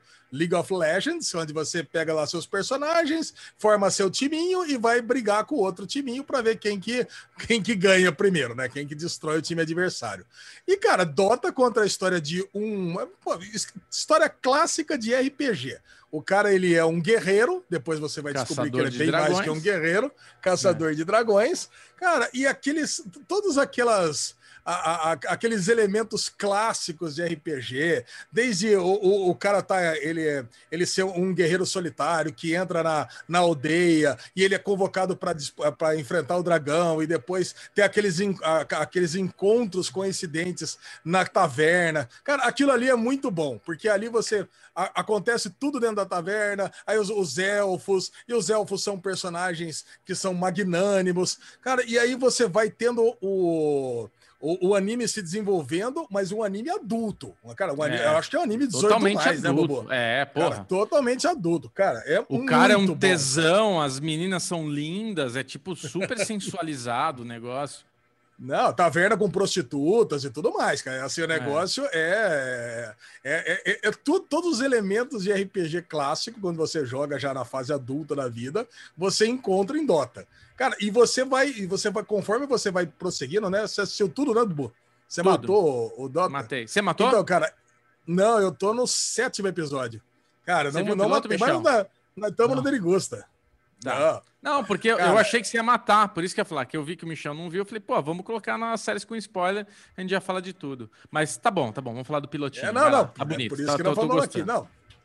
Não, mas a, a, história é o seguinte, ele, ele enfrenta um dragão, só no piloto. Isso. E aí ele. Só que tem um outro dragão que é maior. Aí acaba descobrindo que tem um outro dragão, que é o Slyrak, que é o dragão que ele tá adormecido. E ele fala pro dono da aldeia, que fala assim: Meu, não vai mexer com esse dragão. Porque esse, é esse é aqui é treta. Esse, esse é treta. É. Deixa ele acordar, deixa ele dormindo. Porque se ele acordar aqui, não Acabou, tem eu, fudeu. não tem você, não tem ninguém. Fudeu. É. Só que o cara da aldeia, ele fica todo melindroso que ele, ele é, é, tipo o prefeito ali da, daquela aldeiazinha, e fala assim: não, eu vou lá. Eu vou lá, vocês estão falando que eu sou covarde, vocês estão falando que eu não presto para nada, então eu vou lá pegar, acordar esse dragão, eu vou lá matar o dragão, aproveitar que ele tá dormindo, você vai ver que eu consigo. Meu, e aí começa, começa a treta, porque ele vai seguir, ele segue o cara, porque, meu, ele não vai dar conta de matar o dragão. Meu, e aí você só, tem uma é, história que... que ela é muito bem construída de fantasia. Exato, exato. É, é isso aí. Não, não, não precisa falar muito. Esse, na verdade, esse prefeito, esse cara que fica chamando o caçador de dragões de covarde, ele também é meio cagão, ele também é meio bostalhão, e ele é possuído por um, por um demônio. O demônio fala: Meu, deixa eu entrar no seu corpo, que a gente mata esse dragão e você vai se tornar o cara mais foda, não sei o que. Ele quer entrar, ele quer autorização para o demônio entrar nele. E ele deixa. E quando esse demônio entra dentro dele, ele vai até o dragão, né, para caçar o outro dragão. Só que tinha um corpo de um dragão morto, que esse demônio sai de dentro do corpo desse bostão, entra dentro do outro dragão e tem um embate entre dois dragões. Muito foda. É, só que daí o caçador de dragão, ele sente a necessidade de proteger, de defender o dragão desse dragão do mal aí. E nessa Isso. daí acontece uma coisa que vai seguir toda a história, vai desenhar toda a história. Então você acompanha a trajetória desse personagem, você acompanha a trajetória de uma, de uma princesa também que você quer entender. Cara, você tem quatro, cinco personagens dentro da, da, dos episódios que te prende muito. É muito gostoso de assistir. É muito gostoso de assistir.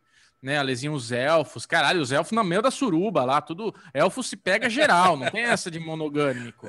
É, não, mas elfo sempre é... se pega, né? Desde o Senhor dos Anéis que os elfos estão se pegando, né? Ah, é? Não é... sabia que tinha essa. Ah, essa... elfo gosta. Elfo, elfo, é, da, elfo é da alegria, Delícia. Elfo é. é... Elfo é legal. Anão, a, anão, anão, não curte, anão não curte muito, não, mas elfo, cara, sempre assim, cara. Elfo... E ver, é. a, gente tá, a gente já falou de semana passada de Invencível, que é um puta desenho bom. Agora Absurdo. vem Dota, que é um outro desenho foda. Absurdo, Agora, eu queria cara. dar uma dica para vocês de uma série que vocês não devem ter uh. visto, que é Quem Matou Sara. Ainda cara, não. sério. Não, cara, quem, mat... quem matou Sara, cara, é uma série ruim. Eu já, eu já quero adiantar para vocês que é uma Mas tá série bombando. Ruim. A galera tá curtindo não, tá... quem matou Sara. Tá renovada, todo... né? Eu não consegui. Eu matei Sara. Eu matei Sara, cara. Uma... não, tá isso, tá renovada. Não, eu, não, eu matei Sara, não. Não fui eu que matei Sara. Cara, vai entrar a segunda parte agora em julho, inclusive, né? Já tá pronta, já tá gravada, já tá em pós-produção. É. E, a cara, e, e, ela tem alguma coisa em Quem Matou Sarah, que é uma produção mexicana, que você não consegue parar de ver. Apesar dos absurdos, assim, inacreditáveis. Eu vou contar também só do primeiro episódio, não vou dar nenhum spoiler. Acho que não merece para quem não assistiu. Se bem que quem começou, todo mundo que eu conversei que começou a assistir, matou. Cara, a minha irmã, eu falei para ela, matou em um dia. Aqui veio, aqui no, no, almoço de Páscoa, falou: Cara, que dica que você deu, adorei. Nossa, agora eu preciso saber mais. Cara, e o lance é, é o pior crime de assassinato que eu já vi na minha vida. Assim, Chechel, eu, eu desafio você a falar um crime de assassinato pior que esse, eu vou descrever. Você pega, tem cinco amiguinhos e uma menina, que é a Sara, eles vão, eles vão andar de lancha na, na represa. Aí a Sara vai, ela vai no parapente. Ah, eu vou andar no parapente. E aí quando ela sobe no parapente, descobre que o parapente está cortado. O arnês, tá, o arnês que é onde segura o parapente está solto e a, a, cadeirinha onde ela tá tá cortada. Aí ela cai e morre. Cara, pensa, pensa num assassinato mais mal planejado do que esse. Porque, cara, tem cinco pessoas ali. Se você, se teoricamente uma pessoa delas matou a Sara, como é que poderia, qualquer um poderia ter subido no parapente, né? Isso que eu fico pensando a temporada toda. Falei, caraca, mas como é que. Isso para mim não é um. Ou foi um acidente de fato, ou foi um negócio, cara, ou o cara tem poderes psionicos que fez com que a Sara fosse ela sentada ali, né? Porque poderia ter sido qualquer pessoa sentada no lugar da Sara no parapente. Aí o cara pega, ele acelera, sei lá, o cara acelera a lancha, aí ela acaba caindo e morre. Outra coisa, ela tá no parapente, ela cai na água. Por que ela morre quando cai na água? Aí fala assim: ok, poderia ter caído na água e não morrido. Cara, eu sei que é o seguinte: a série ela vai, no, ela vai num crescendo de, de uma, uma, quantidade de incongruências absurdas, porque um dos caras vai preso e depois ele sai buscando vingança, porque evidentemente não foi ele que matou a Sarah, que é o irmão. Nossa. E, ah, e aí, escuta essa. E aí, tudo isso no piloto, tá? Tudo isso no piloto. E aí ele monta, tipo assim, ele vira um super hacker na prisão e ele monta um QG. Escuta, é demais isso, cara. Ele monta um QG com vários computadores lá para tentar vingança contra as pessoas que botaram na prisão, na prisão, só que no meio da sala dele, cara. Então, só que a sala dele dá para rua. Se você olhar pela janela, você vê que ele tá montando toda a parada ali. Óbvio, né? Vem bala para tudo quanto é lado, tiroteio. E claro, né? A irmã da família que botou ele na cadeia já se envolve com ele no primeiro, no primeiro episódio. E é aquela, cara, e é aquela novela mexicana clássica. Cara, você não consegue parar de ver. Essa é a parada que você vai, você vai emendando um episódio no outro. E no final do oitavo episódio, eu tava mandando mensagem pro Bubu, no nosso grupo. Eu falei, caralho, cara, é isso que eu quero assistir. eu tava muito empolgado. Guilty Pleasure cara, total, empolgado. né? Ai, cara, e assim, e no final, você toma um balão no, no, último episódio dessa série, mas tão grande, tão grande, que eu tô empolgado, cara. Eu tô querendo ver mais desse quem matou essa Sara aí. Caraca. eu, eu, cara, eu eu aprovo, cara. Eu, eu, eu indico ah. quem matou Sarah, porque, pô, apesar Chancela de ser horrível... Eu aprovo. Eu, Cara, eu, apesar de ser horrível, é como diria a Aline Diniz, né? É horrível, é lindo, mas é horrível. A Aline fala isso? É, ela falou na, no sexo da tartaruga, você não lembra? É lindo, mas é horrível. Cara, é isso, cara. Então é isso aí. É isso que eu tenho para dizer sobre quem matou Sara. Vão lá e assistam e sejam felizes, seus noveleiros mexicanos.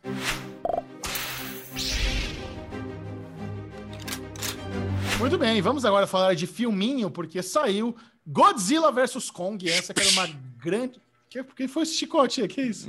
É, a lesão de Indiana Jones aqui no. no, no, no...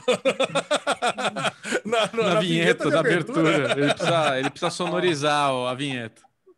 Uh, esse que era uma, uma grande aposta aí da Warner né, no universo dos monstros. Teve filme solo do Godzilla, teve filme solo do King Kong, é como se fosse os Vingadores do, dos monstros aí, do, da, do negócio. E essa, e assim, a, assistindo Godzilla vs Kong, fica muito claro que, puta, seria um deleite no, assistir isso no cinema, sabe? Foi 100% feito para assistir no cinema, é tudo muito grandioso, os bichos gritam pra caralho, dá, dá, dá, é. nossa, no cinema vai ser legal. Vendo aqui na TVzinha é. de casa, eu confesso que, velho, eu não não me causou nenhuma. Não, não, me foi uma experiência gostosa. O roteiro é horroroso, puta história bosta, negócio da, da, ter, da Terra Nossa. Oca, da energia, que tem que pegar a energia da Terra Oca. Aí os caras pegando o crânio do Titã morto, os, botando no, no Mecha Godzilla. Aí o Mecha Godzilla ganha vida sozinho. Aí os caras misturam Pacific Rim, sabe? É, é, Aí pega a porra de, um, de uma bebida, joga lá na, no, na placa do computador e buga o ultra é. mega dinossauro da estrela. Cara, é, é, o roteiro é de cortar é o É triste. Como diria Le Bonfá, chegou uma hora que eu queria pegar um, uma, um garfo e enfiar no olho para parar de ver aquilo. Porque Cara, não, foi difícil terminar. O Paperboy, o Paperboy trabalhando na empresa lá, anunciando para todo mundo nos sete eventos do podcast que ele vai roubar a empresa, sabe? Publicando o plano dele em tempo real, sabe? Tudo muito, muito bom. Eu tô com um pouco de preguiça da Millie Bobby Brown também, eu confesso para vocês. Eu não tenho mais a paixão que eu tinha no começo do Stranger Things. Eu vejo ela já dá preguiça é. de Millie Bobby Brown. Me... Sabe, eu não sei, não sei se é porque a mina é terraplanista, não sei o que acontece. Ela é terraplanista? Não, eu tô brincando. Ela falou uma vez nos stories que talvez existam argumentos para a Terra ser plana. Não é que ela seja terraplanista. Nossa, ela é, comentou bom, nos stories, mas é Concordou, criança. já. Não, é, não, mas é criança. Não, escorregou, não pode... escorregou. Eu tenho, é. eu tenho uma coisa só para falar sobre esse filme. Ah. Pior mãe de todos os filmes que eu já vi na minha vida. Que porra é essa, cara? Da mãe levar uma filha de 7, 6, 7 anos de idade, junto com o um gorila gigantesco, atravessando os mares, onde vai vir um Godzilla. Entendeu? Por, por que, que ela faria isso, Mas cara? Você entendeu é que ela não é. É, primeiro que ela não é mãe. Já viu o filme ah, errado, não é mãe? pelo jeito. Não. Caralho, cara. Por que, que ela é o que da criança? Achou a criança. Achou a criança ah, então, lá cara, mas ela adotou rolê. a criança. Ela adotou a criança. Sim, ela, ela pegou a criança. Ela é como se fosse a mãe. Ela adotou a criança. Sim. Pega essa criança e deixa salvo em algum lugar, cara. Que isso? Por que, que, vai, por que, que tá andando com essa. Tudo bem, as cenas bonitinhas, dela fazendo dedinho com o gorila. Ok. Mas, meu, essa criança não podia estar tá nesse rolê. De ela tinha que estar tá lá. Se não fosse ela, quem que ia falar pro Godzilla, que o, pro, pro King Kong, que o rapaz lá é amigo? Precisava dela, ué. É, é, isso aí é o mesmo esquema só de. Só fazer sinalzinho aí. É, isso, é, Godzilla, casa. Godzilla é amigo.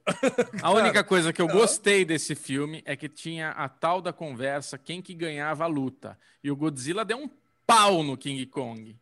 Então, para mim, foi a única coisa não, que eu gostei. Sim. Chegamos à conclusão que o Godzilla é mais forte, que o King Kong é mais inteligente. Essa é a, é a é, conclusão. É isso. O Godzilla ganhou a briga. O Godzilla, o Godzilla deixou o King Kong viver três vezes.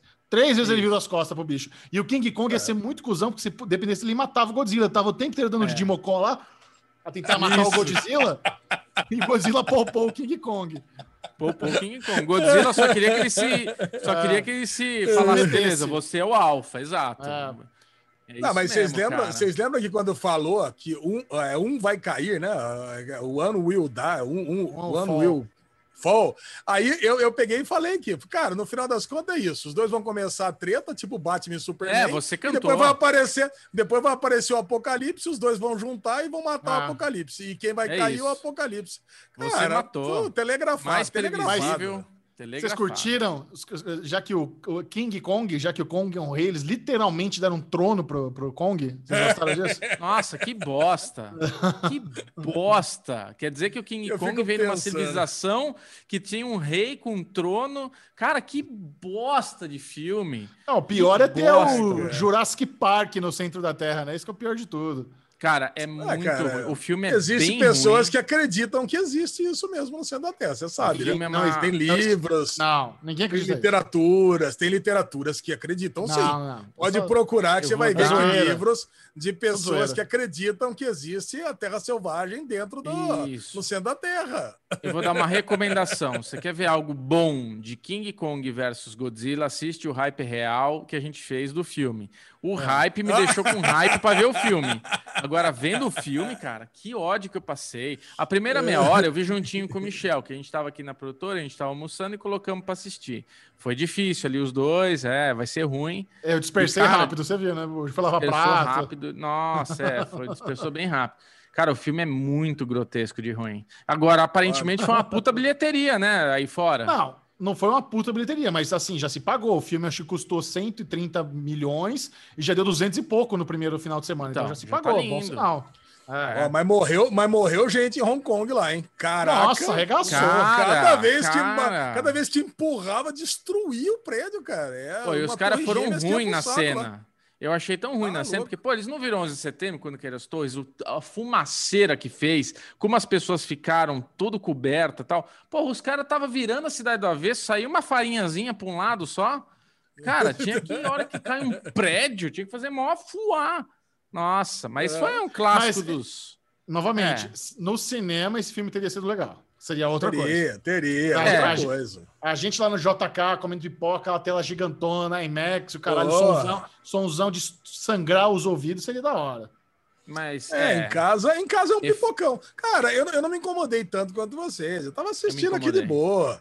Cara, você dá umas pescadas, dá umas dormidas, acorda depois, não tem problema, sabe? Esse é, é esse a tipo de mãe filme. da menina dormiu nessa hora, né? Que conta a história. A assim. mãe. Bruno Clemente, sua nota para Godzilla vs Kong. De 0 a 100? É. 0 a 100. 5. 5 ou 50? 5 Ponto 5 é a nota de Bubu. É. Muito 5 para Bubu e você, Jachão? 30. Bem ruim. 30? Ah, eu vou dar 45, vai. Só o que mais gostei aqui. Tá bom, tá é. bom.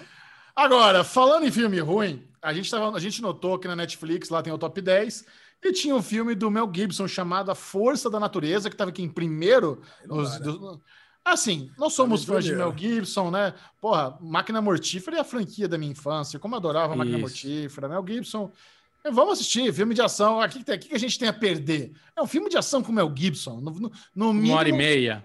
É, no mínimo a gente vai se entreter. Mas eu diria que não apenas é o pior filme da carreira do Mel Gibson, como é um dos piores filmes que eu já vi na minha vida, mas disparado. Nossa. É, é, cara, é, é, é, é cara é, é um lixo sem tamanho. Cara, esse olha, derivado tá, tá azedo, mas azedo com razão, porque olha, Mel Gibson realmente. Ele cara. entrou numa, numa fossa aí de não ter mais nada dele e tudo, e o que ele tá fazendo tá abaixo de Nicolas Cage. Ah, tá. Mas eu, eu fico. eu, quando acabou esse filme, eu fico pensando, velho, da onde surgiu dinheiro para produzir esse filme? Quem, quem financiou essa merda? Porque, sabe, o Mel Gibson não sai de casa por menos de 5 milhões. Não sai. 5 milhões é não. pouco, sabe? Então, como conseguir o dinheiro? A Kate Bosworth lá, beleza, ela não vingou, mas tem uma carreirinha aí, o brother principal lá, o Batista do Dexter, sabe? Tem, tem, tem a carinha, a galerinha familiar. Como, como deram luz verde para esse filme, cara? É, aquela, aquele foreshadowing do tigre é ridículo, cara. É ridículo. ridículo. Aquela, aquela, coisa mais, mais patética. E, e o pior, o Mel Gibson com aquele colete de balas, tomou tiro do, em volta do colete, morreu 30 minutos para acabar o filme com os tiros em volta do colete, adiantou nada botar caralho do colete. Ele Mel tomou... Gibson morreu? Morreu? Como assim? Ah, ele deu aquela né? dormidinha, né? Claro, né? Ah, você não viu? Não, não, eu não vi nada. Cara, esse aí, cara, eu já tinha falado antes, né? Falei, não dá pra assistir King Kong e Furacão no mesmo, no mesmo final de semana, né? Eu achei é. um pouco demais. Eu também. Eu achei fiz. um pouco demais. Cine Catástrofe no mesmo final de semana, dois. Não dá. E quando vocês Cine colocaram que assistiram, quando vocês colocaram que assistiram, não fizeram nenhum comentário. Assim, Chechel, assisti Mel Gibson, Bubu, Me Too, só. Eu falei, cara, isso aí me cheirou a merda. e eles estão colocando que assistiram só para só pra eu assistir também, sabe? É um clickbait, mas eles não querem mentir, sabe? Então ficou aquele negocinho assim. Foi ou não foi? Essa estratégia. eu, eu, não, eu, eu, pensei que tava combinado de a gente ver, senão eu teria forçado a barra falado que era bom para você assistir. Eu teria feito é. um plano mais maléfico se eu soubesse que você ia dar balão na gente. É. Não vi, cara. Nem, nem, nem cogitei da play cara, é, é, é, patético, é ridículo. Eu não vou nem. Acho assim, a gente não precisa nem, nem entrar no, na trama, que tem um furacão. Não, vamos dar nota e temos. Cara, esse filme é bem pior que Godzilla vs Kong. Se eu dei 30, Porra. bem pior. Esse é 5, esse, esse é 0.5, esse é 5. Esse é 0. Não salva nada. É zero, zero! É, todo, é, é ridículo, é ridículo. Me deu raiva, me deu raiva.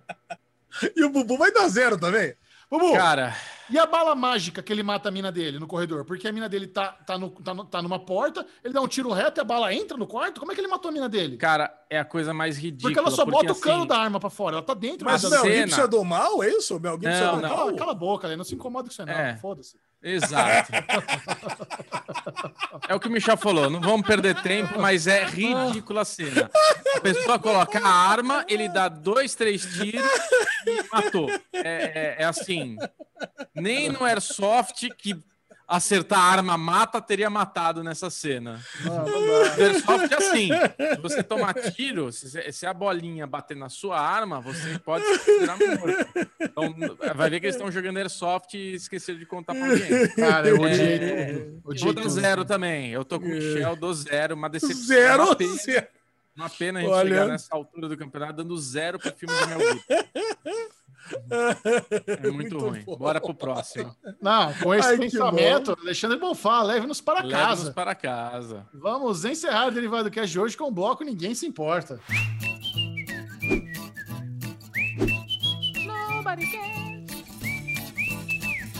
Olha, ninguém se importa aqui, muito curioso, muito capcioso. Vai pro Bubu, né? Porque adora esse tipo de história.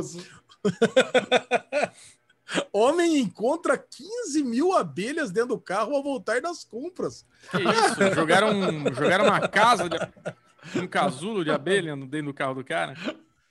O pior é, é o seguinte, né? É o tipo de notícia que o nosso querido site vírgula coloca e não explica nada, né? O morador do Novo México que deixou o carro estacionado para fazer compras tomou um baita susto ao voltar encontrar os ferozes insetos na parte de trás do veículo. De acordo com a polícia, 15 mil abelhas haviam invadido o carro e se alojaram no banco de trás. A janela do carro havia ficado aberta do estacionamento da rede Albertsons, na cidade de Las Cruces. Um bombeiro que também é apicultor. já, virou, já virou filme Olha do Mel Gibson esse poste. Olha o gatilho. Olha o gatilho acabou agindo de forma bem rápida e conseguiu espantar as abelhas. Como, é, como assim, cara? Chega um, um bombeiro, ó, oh, eu sou apicultor também, deixa eu tirar as abelhas. O, o bombeiro que jogou as abelhas lá dentro, cara, certeza. Cara, é. é, uma, é uma história de vingança. Certeza que tem alguma coisa a mais aqui, cara. Não explicou como é que a abelha entrou, não explicou como é que a abelha saiu. E essas notícias sensacionais que realmente ninguém se importa, né? Cara, todo mundo fico, passa bem. Eu fico imaginando essa situação com a Lê que não se importa com carro e com o Bubu que se importa muito com carro. Puta o que eles fariam?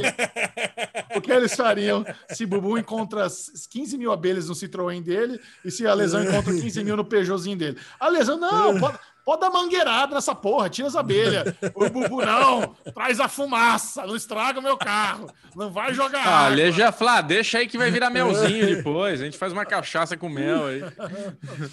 Isso, deixa a abelha aí. Pra mim não precisa nem tirar. Ela vai andando, tá, tá tranquila. Com vento ela sai, a hora que ligar o carro. Isso, é. deixa aí, uma hora sai. Se, do jeito que entrou, saiu. Olha, não, se, você tomar uma picada de abelha, certeza que você morre. Talvez, é. Tem grande chance. Tem... Não é porque eu sou meio. Você sabe, né? Eu sou meio escandaloso para essas pois coisas, é. né? É, passam bem? É, pá, todo mundo, as abelhas, o apicultor, o bombeiro, esquisito, todo mundo. esquisito. É, Bruno Clemente, é. compartilhe suas redes sociais com a turminha que acompanha o Derivado Cast. Ui, ui, Beclemente22 no Twitter, Beclemente22 no Instagram, Clubhouse, sei lá por quê, mas tá lá, Bubu22. Fogo no rabo, acabou, né, Ale? Acabou o fogo no rabo, já esfriou o foguinho no rabo. Mas Ale Bonfá, e você? Conta pra nós, como é que a gente acha essa barbolha? Nada. Alexandre Ponto Bonfá no Clubhouse. Estamos lá, né? Pô, essa semana vamos fazer um Clubhouse com o Chechel. Ele tá aí rindo. Vamos, vamos fazer com o Chechel, sim. Vamos fazer, vamos, vamos empurrar Chechel no Clubhouse. Clubhouse Ale Bonfá Cardoso no Twitter, Ale Bonfá no Instagram, mas Derivado Cast no Twitter e no Instagram. Mais o que interessa é isso. O Chechel vai avisar pra gente, vai fazer uma arte bonita, vai fazer aquela narração que ele faz, tomando café. Ah lá, vou estar tá lá no Clubhouse, não sei o que lá. Vai ou não vai, Chechel? E aí? Vamos lá, Clubhouse, então, terça-feira, comentando a eliminação do Big Brother. O que, vocês acham? Boa! Boa, boa! Clubhouse eliminando, comentando o BBB. Já que aqui não faz mais sentido falar de, de BBB no, no Derivado Cast, vamos lá. Isso, a gente faz lá. Bom, siga o Série Maníacos no Twitter, arroba Série Maníacos, e principalmente no Instagram, Série Maníacos TV. Esse foi o Derivado Cast! Adeus! Adeus! Oh, agora está gravando! Recording in progress. Recording in progress. É o Derivado Cast começando pra você! Upa! Começou, Michelito! Quero que le guste o Tem muita série, muita série espanhola, agora tô